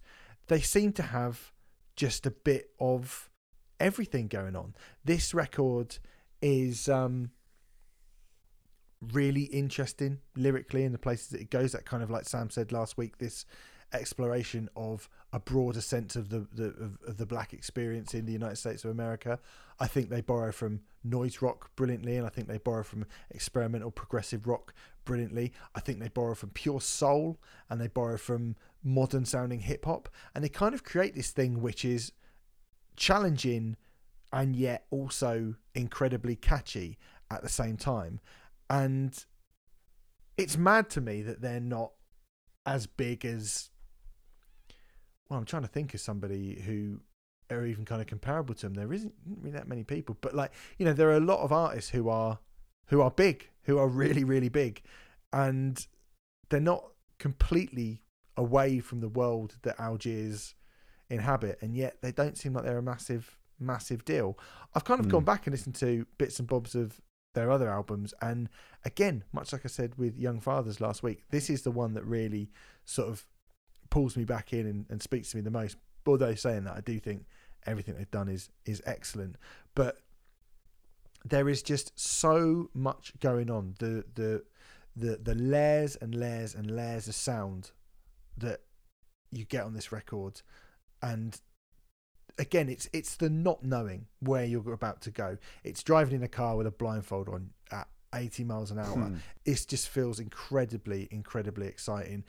Yeah, classic soul mixed with Rage Against the Machine, mixed with m- clipping, mixed with like you got Matt Tong of Bloc Party on drums. Yeah, I was going to say, th- th- yeah, the original drummer, Mm. So the you one who's have on this- Silent Alarm. So yeah, So you have this kind Yeah. of art rock, post punk, hardcorey sort of feel to it as well. You know, it just says on their Wikipedia page that they are an experimental band, and I think that kind of conjures some sort of imagery up. And it doesn't really tell the full story, but it also kind of does tell the full story as well. Because yes, they are. They're an experimental band. It feels like nothing is really off limits on this record, and that to me is exciting. The map of where this band can go is borderless, and it almost doesn't even feel like it because the amount of people that are on it, and the amount of people that contribute to it, and the amount of flavors that those extra people bring. Oh man, it's just it's just fucking great this record. It's fucking great. And it's probably like one of the it's the first time this was the first album of the year where i went might be album of the year this. This might be album of the year. And for a long time Mm. it was. There's a few other things that come out since that have, that have, that have sort of pipped it but this was the first time i thought oh we've got an absolute album of the year contender here. And this came out in february 24th of february yeah. and I did think to myself, like, that's going to be a tough one to beat. Um, four things have beaten it, but yeah, fuck me. Still, the power of this record is massive. It is great. So that's my number five, Shook by Algiers. Nice. I thought that was going to be your album of the year. Did you? Mm. I did, yeah. Nope. I've been thinking that since February, I think. Yeah. there you go. Uh, right, uh, my number four, um, Sundial. My Noname. hmm It's it, it's something that I'm kind of still unpacking. Yeah, You know, right. this is a proper kind of IKEA album. Um, you know, br- breezy jazz rhythms and boom bap beats. I mean, that's the proper bit of me. Um, the kind of manifesto that opens up the album. She's a shadow walker, a moonstalker, black author, librarian, contrarian. And I'm just like, wow, okay, this is where we're going. Strap myself in. This is going to be an incredible, incredible ride. Just such an incredible, kind shape shifting flow that's like incredibly gentle and like it, and that kind of offsets the almost like nakedness um, of the kind of p- political rhetoric, especially on namesake. I mean, we we were talking about earlier, like your songs, your kind of songs, individual songs. of The year. namesake, I think, is my track of the year. It's amazing. Track of the year, earworm of the year. I mean, the amount of times that I've just been like, "Go Rihanna, go! Watch the fighter jet fly high, Yeah, play the game so to pass the time." it's so good, and it's that bum bum bum bum bum, that kind of really dark, gnarly kind of double bass, uh, double bass riff at the start of it is um, is incredible. It's an absolute. I think this is an absolute modern day classic and uh, an utterly fearless artist Mm. who's not scared of going to places where other people fear to tread. Mm. A lot of her stuff is kind of very kind of you know front and center, and yeah, that whole kind of thing of of. Um, but she's not afraid to kind of take the piss out of herself. I think that's the funny thing when you know she, when, when she kind of you know uh, was it um I said I wouldn't perform for them and somehow I still fell in line you know referring to like the Coachella set which is um which kind of ran counter to an earlier pledge not to perform for predominantly white crowds she's fallible Mm. she's human man and she knows that Yeah, man. Well, like I and say, she and she'll freely admit it and that's to me that is cool as fuck Yeah, like uh, uh, you know, th- this was a, a bit of a controversial album. You know, like as we said, as I said yesterday, and you know, it doesn't make shit easy for if people have kind of.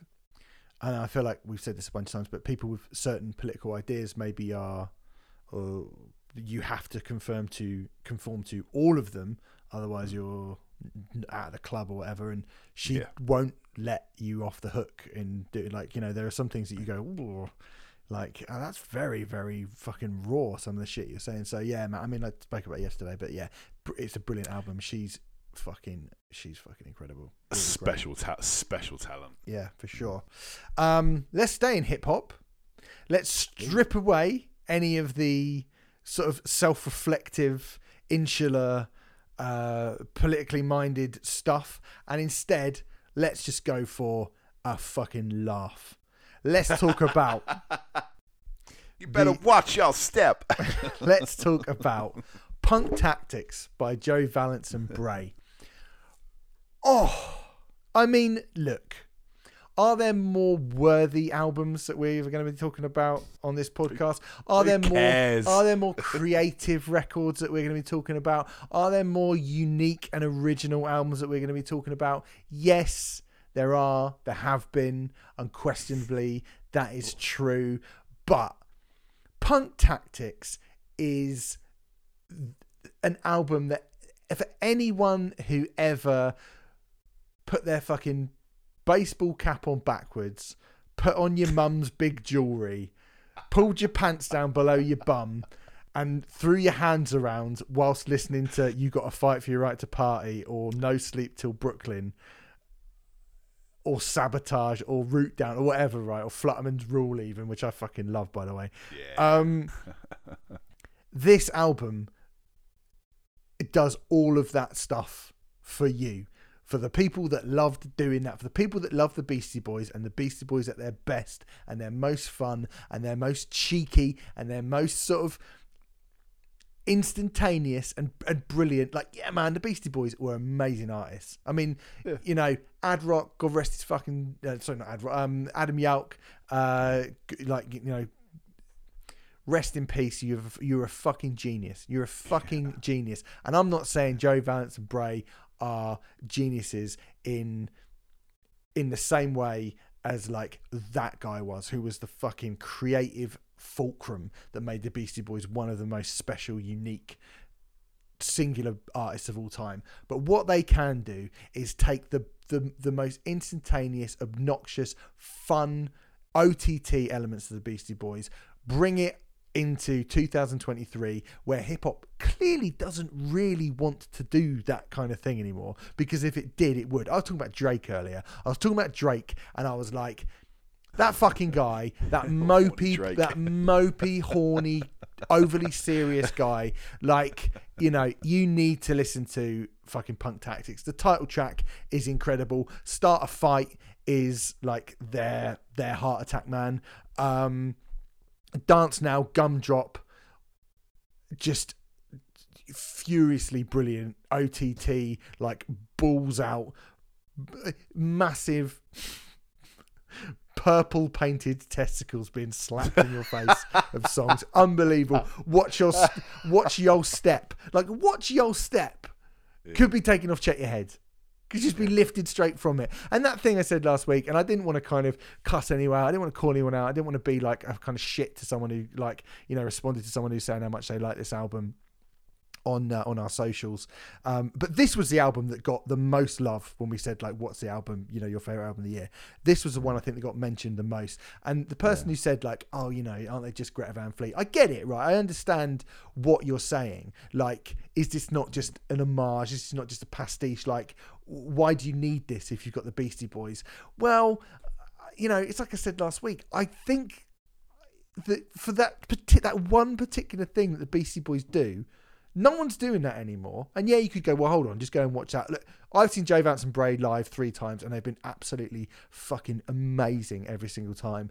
And also, I think these songs stand toe to toe with the Beastie Boys doing Sure Sure.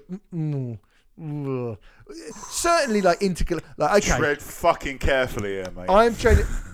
I'm going to try and tread as carefully as I as I possibly can. Right, I'm going to try and tread as carefully as I possibly can because I don't want anyone turning around going, "He said that it's as good as ill communication." Do you know what I mean? Like, I don't, I, I, I, I don't necessarily want to do that. Right, but License to Ill is not a great record. I think Punk No, Tactics is better than that. Yeah, all right. Yeah. Pause your check your head, ill communication. Let's take them out of the conversation for a second. This this is the equal of Hello Nasty, I think. That's better than Hello Nasty, I think. Okay, I was yeah. I think this is better than To the Five Boroughs, definitely. Yeah, yeah, it is. I think it's better than the Mix Up, and I think it's better than Hot Sauce Committee Part Two. yeah, it is. I don't really class the mix up because that was more like a kind of. Yeah, Yeah, yeah, yeah. yeah. But you But, you know, know, um, yeah. And so, you know, I won't go into their EPs because the albums or whatever. So, you know, the Beastie Boys essentially, if you if you count the mix up, have eight studio albums. This is better than at least four of them, Yeah. and they're and they're one of the best bands ever, by the way. Yeah, they are. The only one that comes close out of out of those ones you just listed was uh, out of like you know the the holy kind of trilogy. The, the one for, in fourth place for me, and always was and always will be, will be to the five bro. I do like to the five bros. Out of the out of the rest of the pack, to the five boroughs is, is my favourite. I think. Is it But really? Even See, I don't even even that's still a little bit patchy. I don't really care for To the Five Boroughs that much, to be honest. So, you Oh, know, fair. that- but I mean, I would Fair. say, like, I, I think, you know, I, I think the one where I go, okay, it came out when I was such a massive fan of them, and I look at like Super Disco uh, Breaking, Remote Control, Body Moving, Yeah. Intergalactic, 3MCs and One DJ. Yeah. You know, Yeah. like there's a lot of good, there's a lot of good shit on Hello Nasty. Fuck so you, I you're am, right. You're right. Actually. so I am like, Yeah. but, but look, but even then, I am like, you know, there's 22 songs on Hello Nasty. This is a 10 track album which lasts for about half an hour and it just boots you up the arse and fucks off. It's brilliant. I'm having it. I'm having Joe Vance and Bray. I love them. Punk Tactics. What an album. That's my number four. Which number three, Gaz? My silence speaks volumes. That's what I'm saying. Okay. You move on. You can move on. Moving on. Moving on. Uh, where are we? Number three. Number three. Well, uh, again, uh, this is an album that I think we reviewed pretty recently, but it's been in my life for a few months, and another one that has barely been out of reach since uh, I first got recommended it by a very old friend. We are talking about the Cortina Protocol. Yeah. Now, I did think Mm. after we recorded, I was like, oh, I didn't give that Cortina Protocol album a shout because it's fucking brilliant. It's great. I mean, this is obviously, but I know this has been in kind of my my kind of wheelhouse like longer than you. Um, it came out kind of, you know. Still haven't got an exact release date because, like I said before, it's not actually on streaming yet. If you want to listen to it, you need to go on their Bandcamp, and if you haven't yet, fucking get on their Bandcamp site, man. Mm, yeah, it's good. This. Um, yeah, the soundtrack to an obscure Italian noir thriller from the early seventies. That's how I'm going to sell it. A superb, of sophisticated mix of Roy Budd and Lalo Schifrin drama, dubby bass, saxophone, uh, almost trip hop live drums, all instrumental.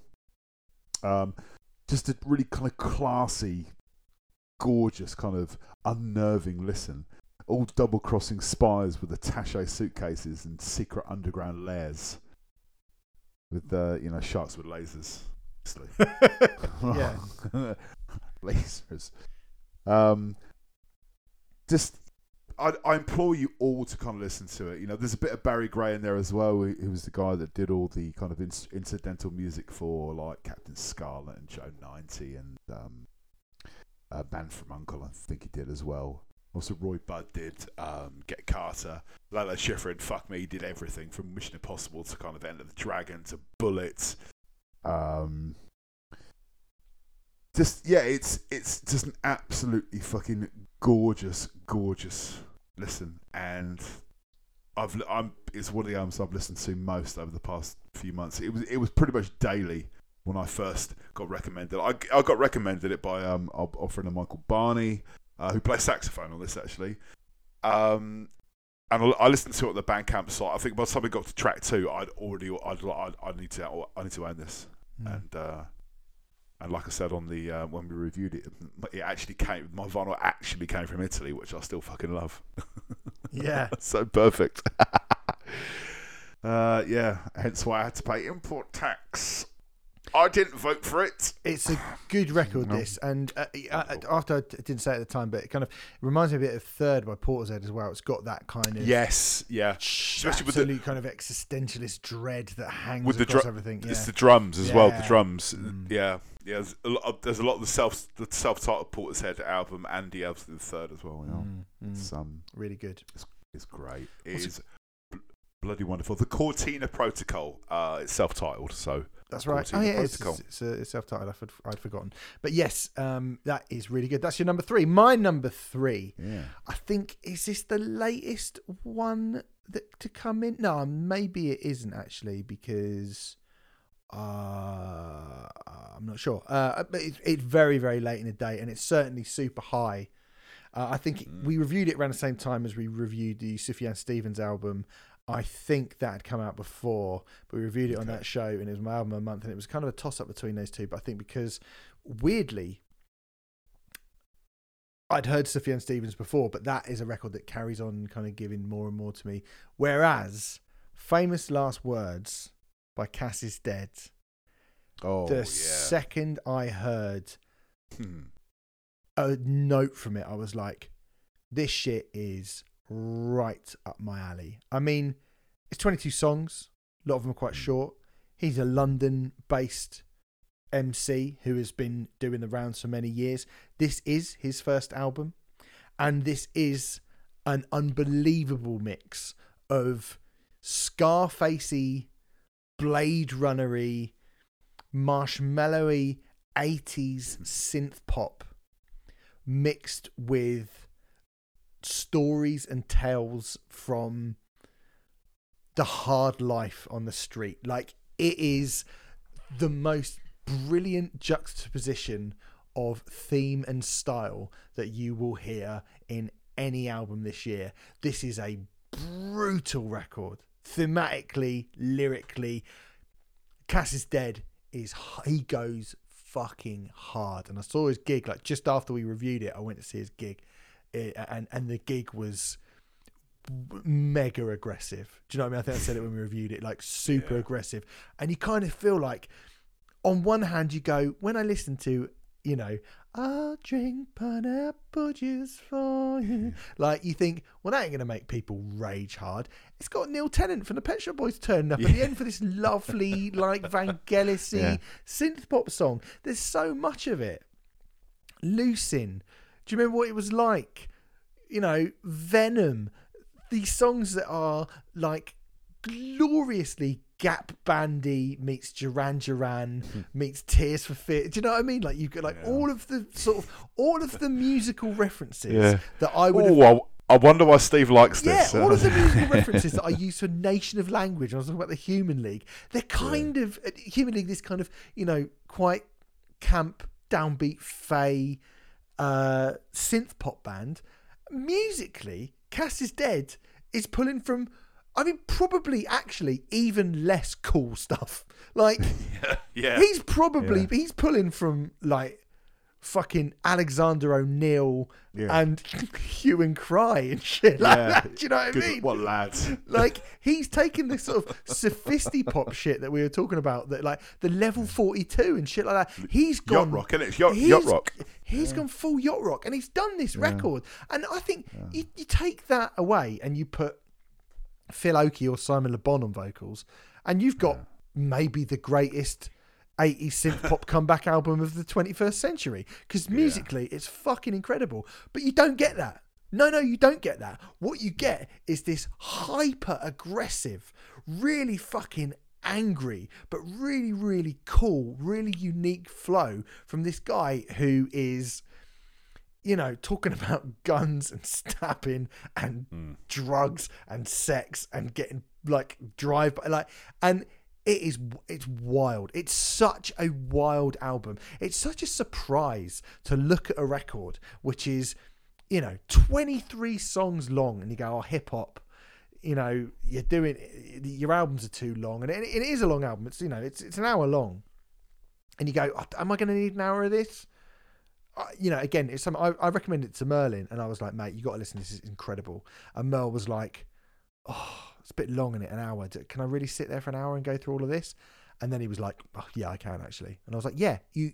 It just it flies by. It's by. brilliant. This album, absolutely brilliant. It is Terminator by way of Kid Hood, but done in Tony Montana's fucking strip club.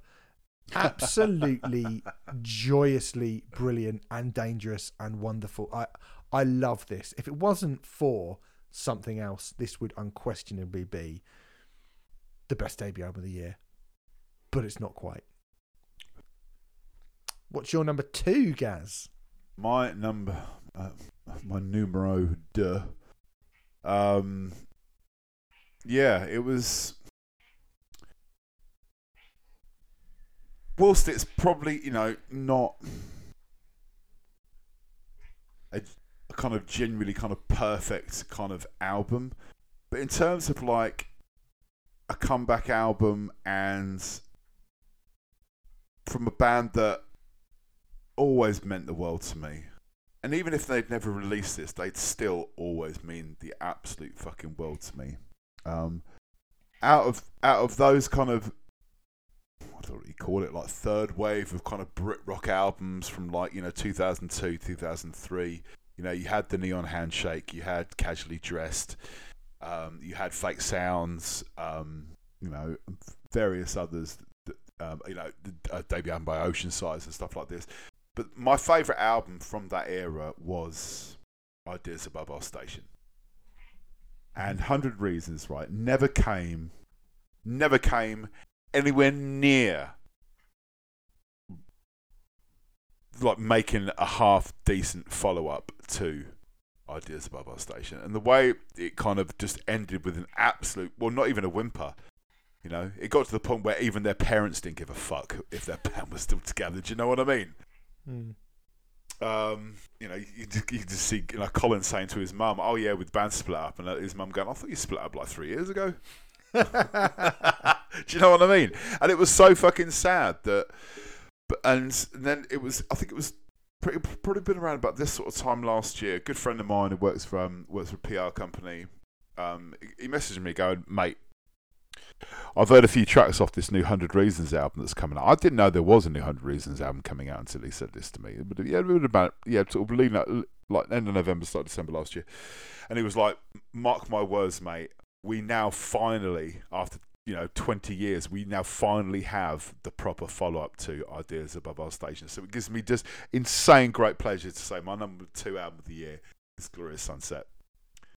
The absolute kind of bullseye comeback of the year. Like, who the fuck saw this coming?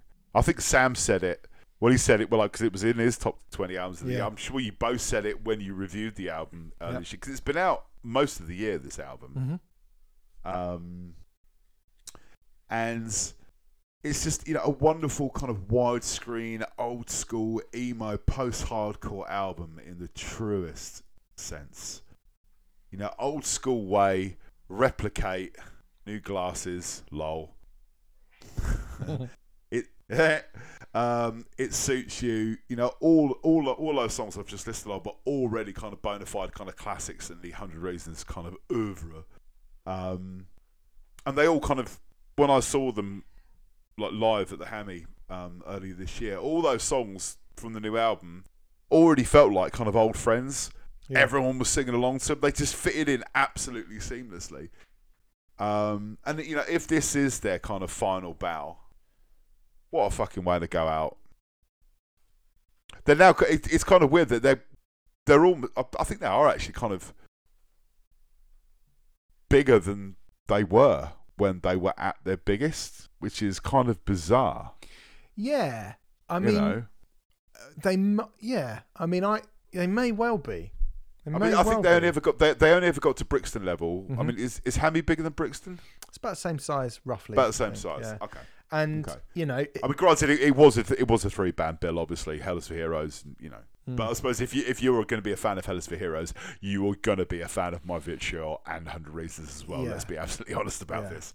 it'll be but, you know- interesting to see where they go next Oh, I'm not sure they will. I'm not sure. Well, well, well, well, in terms of where they play. well, they, yeah. Well, yeah, true. Um, you know, I'm not, ter- may or may not our- have some intel on that, but we'll talk yeah, about that yeah. I. I, I, I, nearly opened my mouth, and that was a no, mistake. don't do that. Don't do that. Don't open your mouth. Just just keep your mouth shut. Um, yeah. I if this if this is their final album, I, I really hope it is their final album because they won't ever do an album as good as this again. This is by some distance the second best Hundred Reasons album. it really is. I mean, it really, I really mean, I mean, is. l- like like Sam was saying, he doesn't have that kind of emotional attachment being you know a youngling that we have to ideas. You know, we both hold that album in quite Yeah. fucking high regards, you know. Um, and yeah, I, I I love this band, and I and it was it was glorious, kind of hearing it in kind of 4D when I did see them, and they opened the set with the title track "Glorious Sunset." But I, I old school way when they played that, I I I lost, absolutely lost my shit. That is the best song on the album, the old school way. Mm. It's one of the best songs they've ever written. I yeah, think it's brilliant. Yeah, it's really good. it's yeah, great. That was yeah number two album, Hundred Reasons. Comeback of the year, Glorious Sunset. Fuck me, I never thought I'd be saying that. well, my number two, the best debut album of the year, by the way. I didn't have it last year. I'm fucking glad I didn't have it last year. I'm glad I waited it out. And I waited it out because part one of Angels and Queens by Gabriels came out last year. Oh. Part two is the album in full. And the reason I didn't pick part one last year is because I thought to myself, when I get this in full, this 27 minute, seven track thing that I've got is incredible. But when I It get is. the whole thing in full, I really feel like there might be something quite special here. And the addition of an extra six songs on this record and some of the six songs that they have chucked in here, uh, I, I, I mean, Love and Hate in a Different Time yeah, is gorgeous. Glory is just oh, it makes me want to swoon every time I listen to it. It's fucking brilliant. Um, you know, like professional is is is another great one, and and they ended as they did on part one. They've kept Mama as the final song on this record. For those of you who don't know who Gabriels are, you know we did review them last year, but they are a Compton, Californian soul trio, and the soul is, you know, the, the, when I speak about Algiers and you speak about other hip hop albums who bring, oh, they bring great soul music into it, right? The thing is, is that those are elements that make up something else.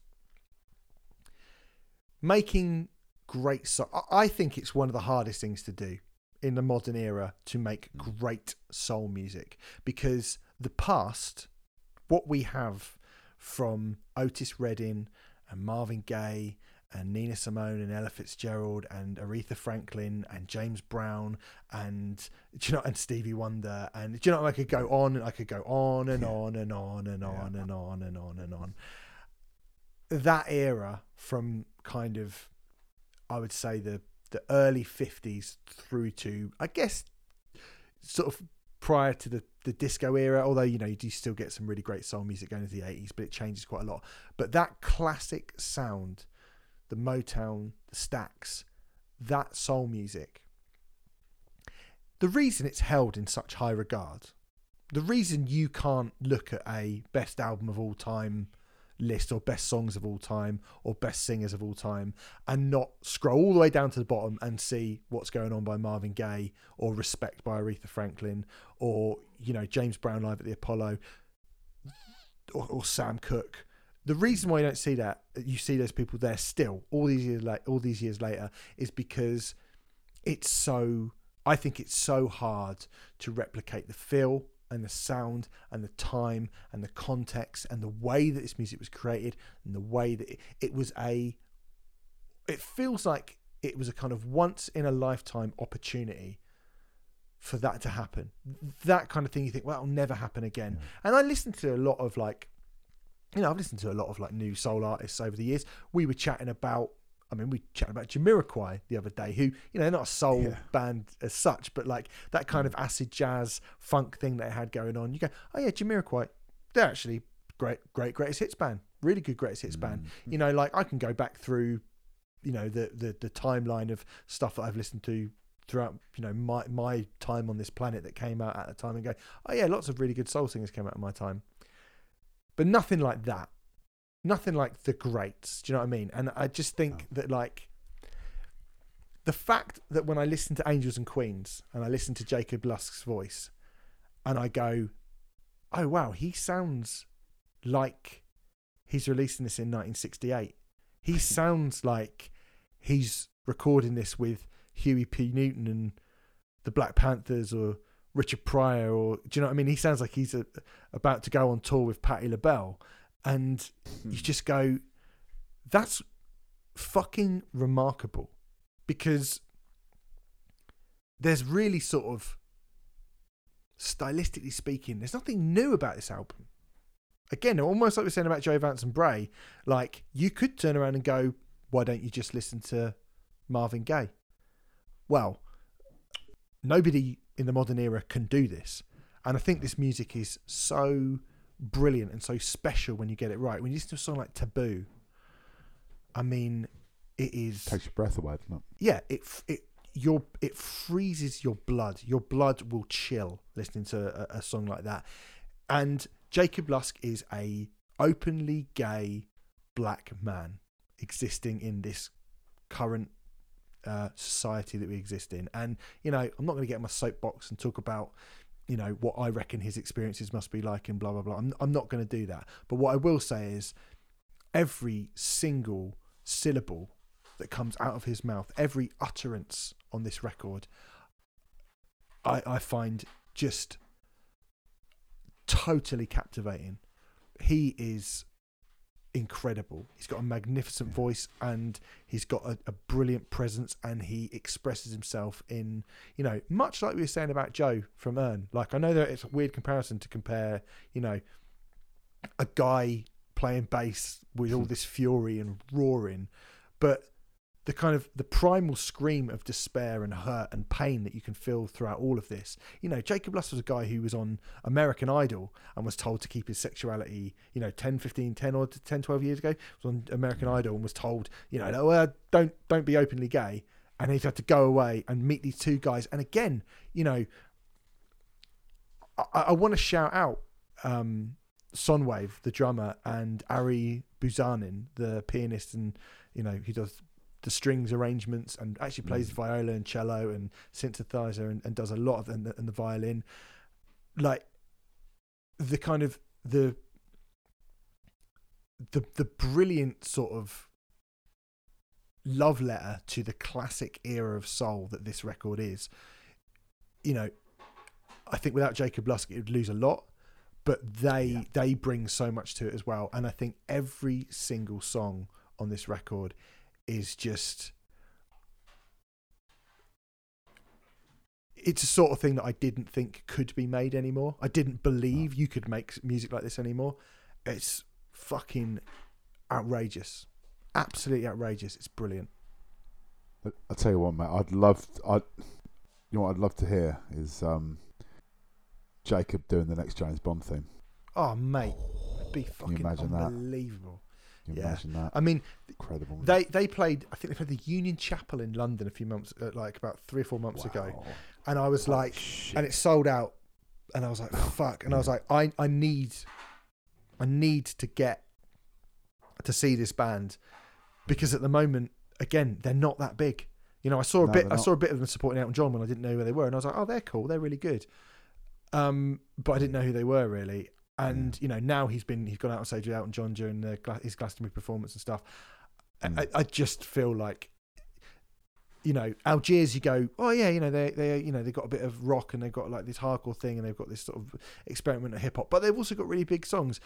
There is absolutely no reason on the face of planet Earth that I can conceive of that Gabriels shouldn't be a, festival headlining massive band. Shouldn't be like one of the definitive artists of going forward in the next decade. Yeah, I can see that. Glastonbury, well, any festival, man. Oh Any mate, like All point, you know. It- how could this? How can this not happen? How, can this not? how, how happen? can this fail? It Yeah. can't fail. Oh, it- it Can can't. It can't. It can't. Surely not. I, I it's really, Too fuck, it's too fucking good. I really it's too good. genuinely think I, it, it's it's one of the few albums on this list that I would say I don't believe you don't like it. Uh, if if I I, I, I I would I would find it really really weird if someone turned around to me and went that was shit. Like I would find that really weird. I don't care what music you're into. I couldn't give a shit what music you're into. That is a that would be a bizarre thing to say because it just shows that you are what a fucking brain dead basically. I I, I, I, it doesn't it doesn't compute with me how you could hear that and not be impressed. I just don't understand. Anyway, there you go. Angels and Queens. I've not actually heard anyone say anything bad about it, so you're probably all with me. I'm going to guess. Um, I hope so. Angels and Queens, number two. Very, very, very, very, very close to number one. But Gaz, what is your number one? Oh yeah. Well, I think we've all worked it out. the most fun album I've listened to this year. The most fun album I've listened to in God knows how many years. It's all right, Tat. You can still have fun in your mid forties. You can, mate. You certainly can. You, you, you, your back will say "fuck you," and your, and, your knees will be like, "Not today, love. I've got a headache." But boy, you're gonna have some fun. It's Joey Valence and Brae, punk fucking rock tactics. You better watch your step. And uh, yeah, it's you know nostalgic, hyperactive, brimming with energy. You know, yes, it uses Beastie Boys as a starting pistol, but is that really a bad thing? Mm-mm. I love the fact that they brought this kind of like sound and style of hip hop, kicking and, stre- and screaming into this like into this world where no one kind of all like the cool hipster people don't want this shit. They don't want to be. They don't want fun hip hop again. How dare you? You know. and you know it sounds so fresh, vital, and fun. F U N. Remember fun. Remember hip hop being fun. Hip hop. Hip hop was the fucking greatest fun music ever. Put At your one time put your our- Xanax down and then jump up Yeah. and down. You like Ex- put your Xanax down and yeah, wait for the mm, drop.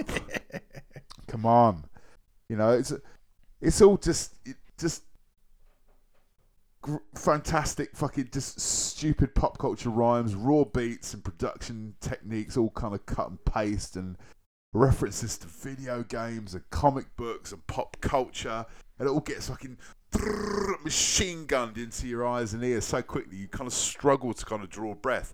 Because you know we haven't heard a Beastie Boys album since was it 2006 no. yeah it was 2007 2011.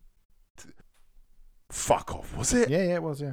wow okay all right I stand corrected said the man in the orthopedic shoes I could have sworn it was earlier than that Fucking hell, Or ten. right. I think it was ten or eleven. I can't remember. I've just said it actually. So Well, it's still a long time ago. Yeah. It's still been a while. It's still been a while.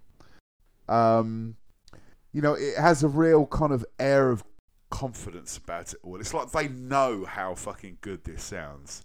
They know that people have wanted this without realizing they've wanted this. You know, just wonderful kind of street level old school hip hop, and it deserves to be huge. You know, massive drops, tailor made for festival stages, and shit eating grin rhymes that refuse to leave your conscience. You know, who's got the high ground now, Obi Wan? Done in the best fucking like, eh, hey, uh, hmm. it's just Mike D. It's it's everything about it. You know, it's genius. It's fucking next level genius. You know, and unlike Greta Van Fleet, okay, it's not fucking calculated. It's not done as this bullshit fucking cash. made grab. Greta Van bedroom. Fleet. Yeah, exactly. They make right, it all exactly. in his bedroom. Like Greta uh, Van Fleet was made in a fucking boardroom, right? They are the latest in a long line of bands over the last 30 odd fucking years, right? Since the mid 80s. Since like Zeppelin split in 1980 when John Bonham died? You could name a million fucking bands. It all started, I think the first one was there was a band called Kingdom Come, right? Like even they were, well, I think like, they were like a German kind of rock band, right? And they were they they were accused so much that like, I think even uh, I think like Gary Moore wrote a song about them called Led Clones. You know, they they were the, they were the Greta Van Fleet of their day. All these bands were fucking. You know, we need a band that sounds like fucking Led Zeppelin. It was all made up by fucking record companies, right? This is a natural thing done for the love of the fucking music, and like you said, done in their fucking bedroom, and it has struck a chord.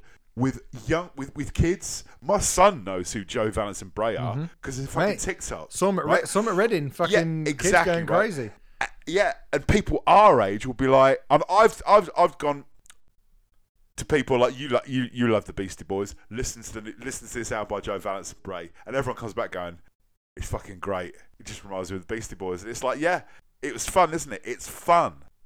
It's great, and nothing else came close to this really for me this year.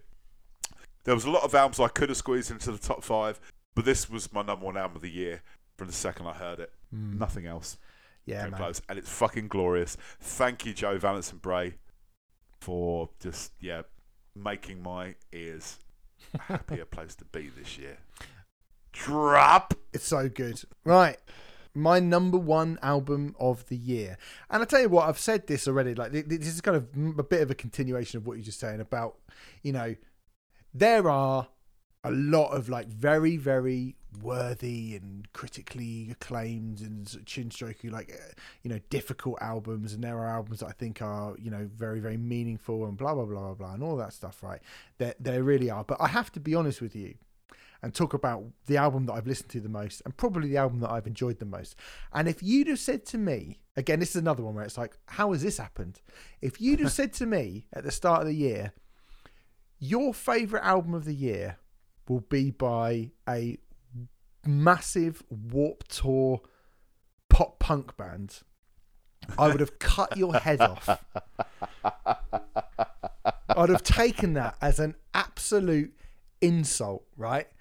But then I probably wasn't expecting This Is Why by Paramore, which, like, I do not, or did not, I should say?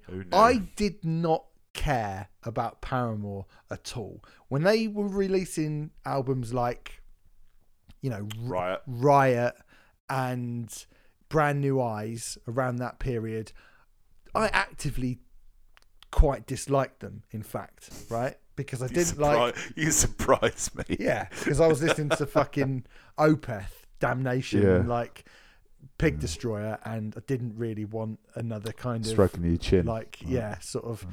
sunshiny, summery, warp Tory punk rock band. I thought, no, no, no, no, no, I'm not, I'm, I'm not up for this. I'm not up for this. And then I remember, you know, ain't it fun being played a lot on the radio when I was on Team Rock, and I was like, this is actually a good song.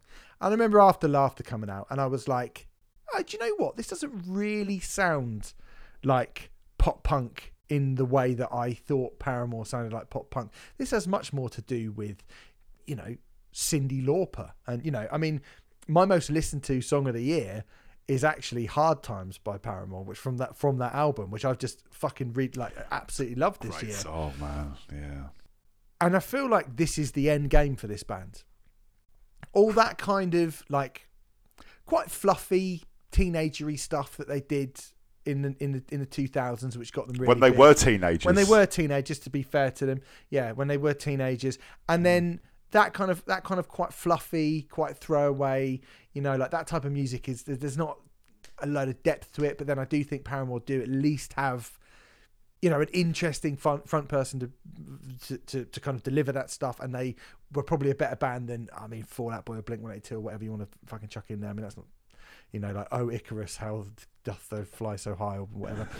and but then when this came along, and I remember hearing the single "The News," which I think was the first song to be released from it. In fact, I'm going to check Yeah. to see if that was true. I know it's a title track. I'm not sure. I heard, title track. I'm not sure I heard the title track, but I do remember hearing the news late last year, and I was like, "Fucking hell, this sounds like Talking Heads." And not like Yeah. Pearl Jam when they did Talking Heads, where you were like, "Oh, it's weird that Pearl Jam have decided to sound like Talking Heads. Doesn't really doesn't really suit them that well." No. And I was like, this actually feels like a really, really good fit. So I was interested. And when this record came out, and you've got 10 tracks over 36 minutes, you've got, again, massive Peter Hook bass lines. You've got the um, the evolution of the music that they've made from you know kind of really bog standard warp tour pop punk into quite interesting very commercial sounding 80s pop into this now post punky Bloc Party meets new order meets talking heads meets i'm going to say it guys blondie and even you know touches of stuff like maybe Alanis Morissette maybe Yeah, tou- definitely. maybe in the, vo- in the in the vocal melodies for sure. yeah and you know i think Hayley Williams does a really great job of making all of these songs sound massively memorable throughout. I you know i think there's even bits of i mean one of us mentioned the go team the other week Mm. who were a 2000 sort of dance rock band who no one really remembers but yet you listen to to uh C'est Comme Ça and you go well that sounds a bit like the go team.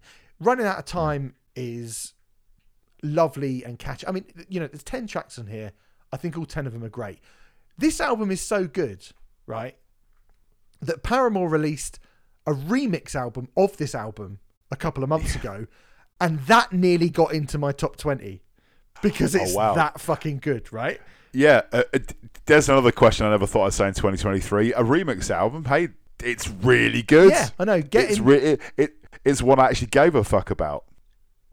taking Foals and Zane Lowe and Wet Leg and letting Yeah. them on, letting them loose on these songs. Having having something you know nice to say about Zane Lowe in 2023. Again, who the fuck saw that coming? yeah, Not me. I mean, Big Man Little Dignity is, as Sam mentioned last week, is a, is just a really really nice ballad.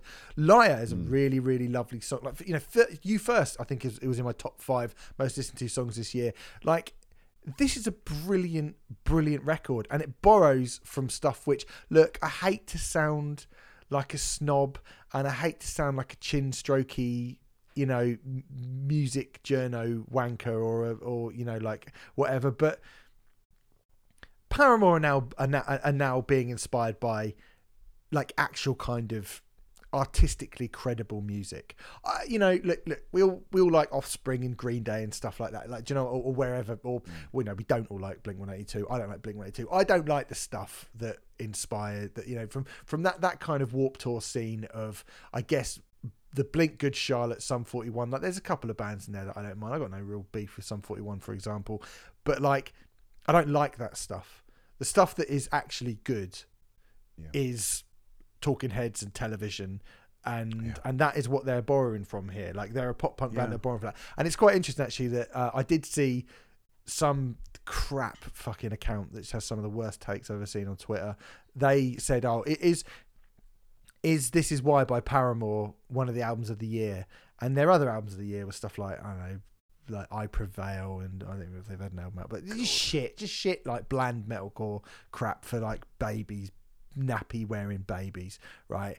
And all of the comments were like, "Oh, it's the biggest disappointment," and I was like, and and Kerrang today have released their albums of 2023, and no shade on Luke Morton, love you, Luke, but Paramore's album being 18 and then Fall Out Boy being 17 and Blink 182 being 16. I mean, I haven't heard either of those albums, but I'm going to just go ahead and assume that they just they, they both sound like those bands doing like rehashes of the things that were, were bad when they were doing them in the 2000s. And you just think that like just goes to show how thick pop punk fans are. And it just made me hate pop punk fans even more. And I'm so glad Yeah. that Paramore really have Yeah. nothing to do with that anymore because they are No. so head and shoulders above that awful music, that awful, stupid, childish, pathetic music. And they've re- actually released an album of genuine class and craft and depth and uh, you know it, it's great. It's this is this is brilliant to see about like they've true really come this would be like a new metal but this would like a new metal band that i really hate. It'd be like Spineshank releasing the Urne Whoa, whoa, whoa, whoa, whoa, right, whoa, fuck whoa, it, whoa, no, whoa, no, whoa. I, I couldn't even get past me saying but this would be like Powerman 5000 releasing the Urne album There we go. do you know what i mean that's how i feel about this Yeah. it's great. I'm, I'm so pleased for you that you are now a great band. And to be fair, Yeah. the two previous albums they are good as well. I- can give or take. It was all, The- the- it was all leading to this. It was all leading Yeah. to this, though, man. All leading to this. Yeah, The, the the only saving grace with that kind of trilogy of albums um, that was blatantly the wrong way round in the um, the Kerrang albums of the year. Hi, Luke. um, it's not not just Luke's fault. Like, I know way. it's not Luke's fault. I know that. Um, but the only saving grace was was was the fact that no, uh, number fifteen was a Militarie Gun. Yes, yeah, that was But, you good. know, yeah, I mean, the only saving grace. I mean, I but the Paramore album's Yeah. better than that as well, as far as Oh, I'm well, yeah, it is. Uh, Yeah. Well, well. No, I mean- well, not according to my list, but Not according to your list, but uh, according but to my list. is. No, it's it's it, it's it's a wonderful, wonderful album, and I I, I love the fact that even when they first, I, I was into them from the get go. I think when I, I first heard the song "Emergency," and I, I even back then when you, you yes you could call them just a and other fucking wa- Wans Vans Warp Tour fucking pop punk band Identikit. There always seemed to be something. yeah, the- You know, I, I maybe it was the that. fact that maybe it was the fact that hey, well, they've got a singer who can actually fucking sing. Mm. Shocker, you know, and was a genuine fucking star. Yeah, she's got You, know, know, she's got a star real quality. fucking star, man. And it was just like it was, all seems to have been building up to this. Like her solo album from a few years ago. I was going to say, I think that's great. something that really made me go, "Oh shit!" Like she's yeah. she's really fucking talented. Like I, I- you know, I think I said when we reviewed it on Riot Act, I was like, I don't really care about Paramore, but I mean, she's definitely really great. And there's a few songs from that that I go back to a lot, but this does feel like, you know, kind of the culmination of an evolution of them as artists into now. I, you know, I th- they, this sounds much more six music than it does, fucking, Yeah. you know. I- I- Radio on punk show or radio on rock show. yeah, yeah, it, I mean? yeah, know, like exactly. yeah. They've left all that shit. They've left that rotting corpse behind, and I'm so fucking thankful for that. Mm-hmm. Because they were always much more to than that. You know? Yeah, I mean, I think you know they they definitely were the better ones of, of that thing of, of a thing that I just did. they were the best. They were the best. They were by far the best Yeah. out of all. You know, all that you know, New Found Glory and all that kind of Yeah. just guff. Yeah, uh, they're Right. the best of something which I didn't care about uh, at all, and now it's like, oh, you're also you're becoming the best at something that I I actually do really care about. Like there's been a lot of good indie albums out this year, a lot of good kind of post punk esque albums that have come out this year, and like they have taken to it immediately. It's really, really great. So, you know, is it the most challenging and unusual and unique record of the year? No, it isn't. But every single song on this is a perfect, perfect pop rock nugget with loads of personality, loads of craft, loads of un- kind of unique sounds and and every song sounds different you know it's they, they haven't done that thing where oh we'll, we'll do 14 tracks and you know three of them will sound the same and it'll just be variations on it. Every single song feels like it has its own unique little personality. I really really love it. And i'm as shocked as kind of anyone else really but this is why is my favorite album believe it. of 2023 there you go. Hope you you have found some music you maybe missed. I hope you've um agreed or if you want to disagree obviously if you're free to disagree. That's how uh, opinions subjective opinions about music work isn't it Uh, Yeah. So you know, don't take it too personally, unless you're in Fall Out Boy and Blink One Eighty Two, and then you can you can take that personally because You can actually go and fuck yourself. You fuck. Fuck off. I haven't heard your albums, Yeah. but they are rubbish. So uh, happy uh, end of the podcast. I was going to say happy New Year, and that's it. We're actually going to be back next week with a lovely Christmas special with us Oh, with ho, a ho, ho, special motherfuckers. guest. Special guest. oh, have we? Yeah. Was it Santa? No, it's better than that. Anyway, Oh, uh, thanks very much, Gaz. What, someone, someone who actually exists. Somebody who actually exists, My yeah. pleasure, mate. Yeah. That was a lot of fun. Have a good time, everyone. Have a good time, everyone. What a weird way. Go Have a good time all the Have a time. good time all the time. Have a good time listening to the good time things that we've suggested that you listen to. Go to patreon.com forward slash true cop pop. You can listen to all of our exclusive content over there. We'll be back next week. See you later. Chew bye. Bye, Gaz. Listen to Joe Valence. Love you. Bye.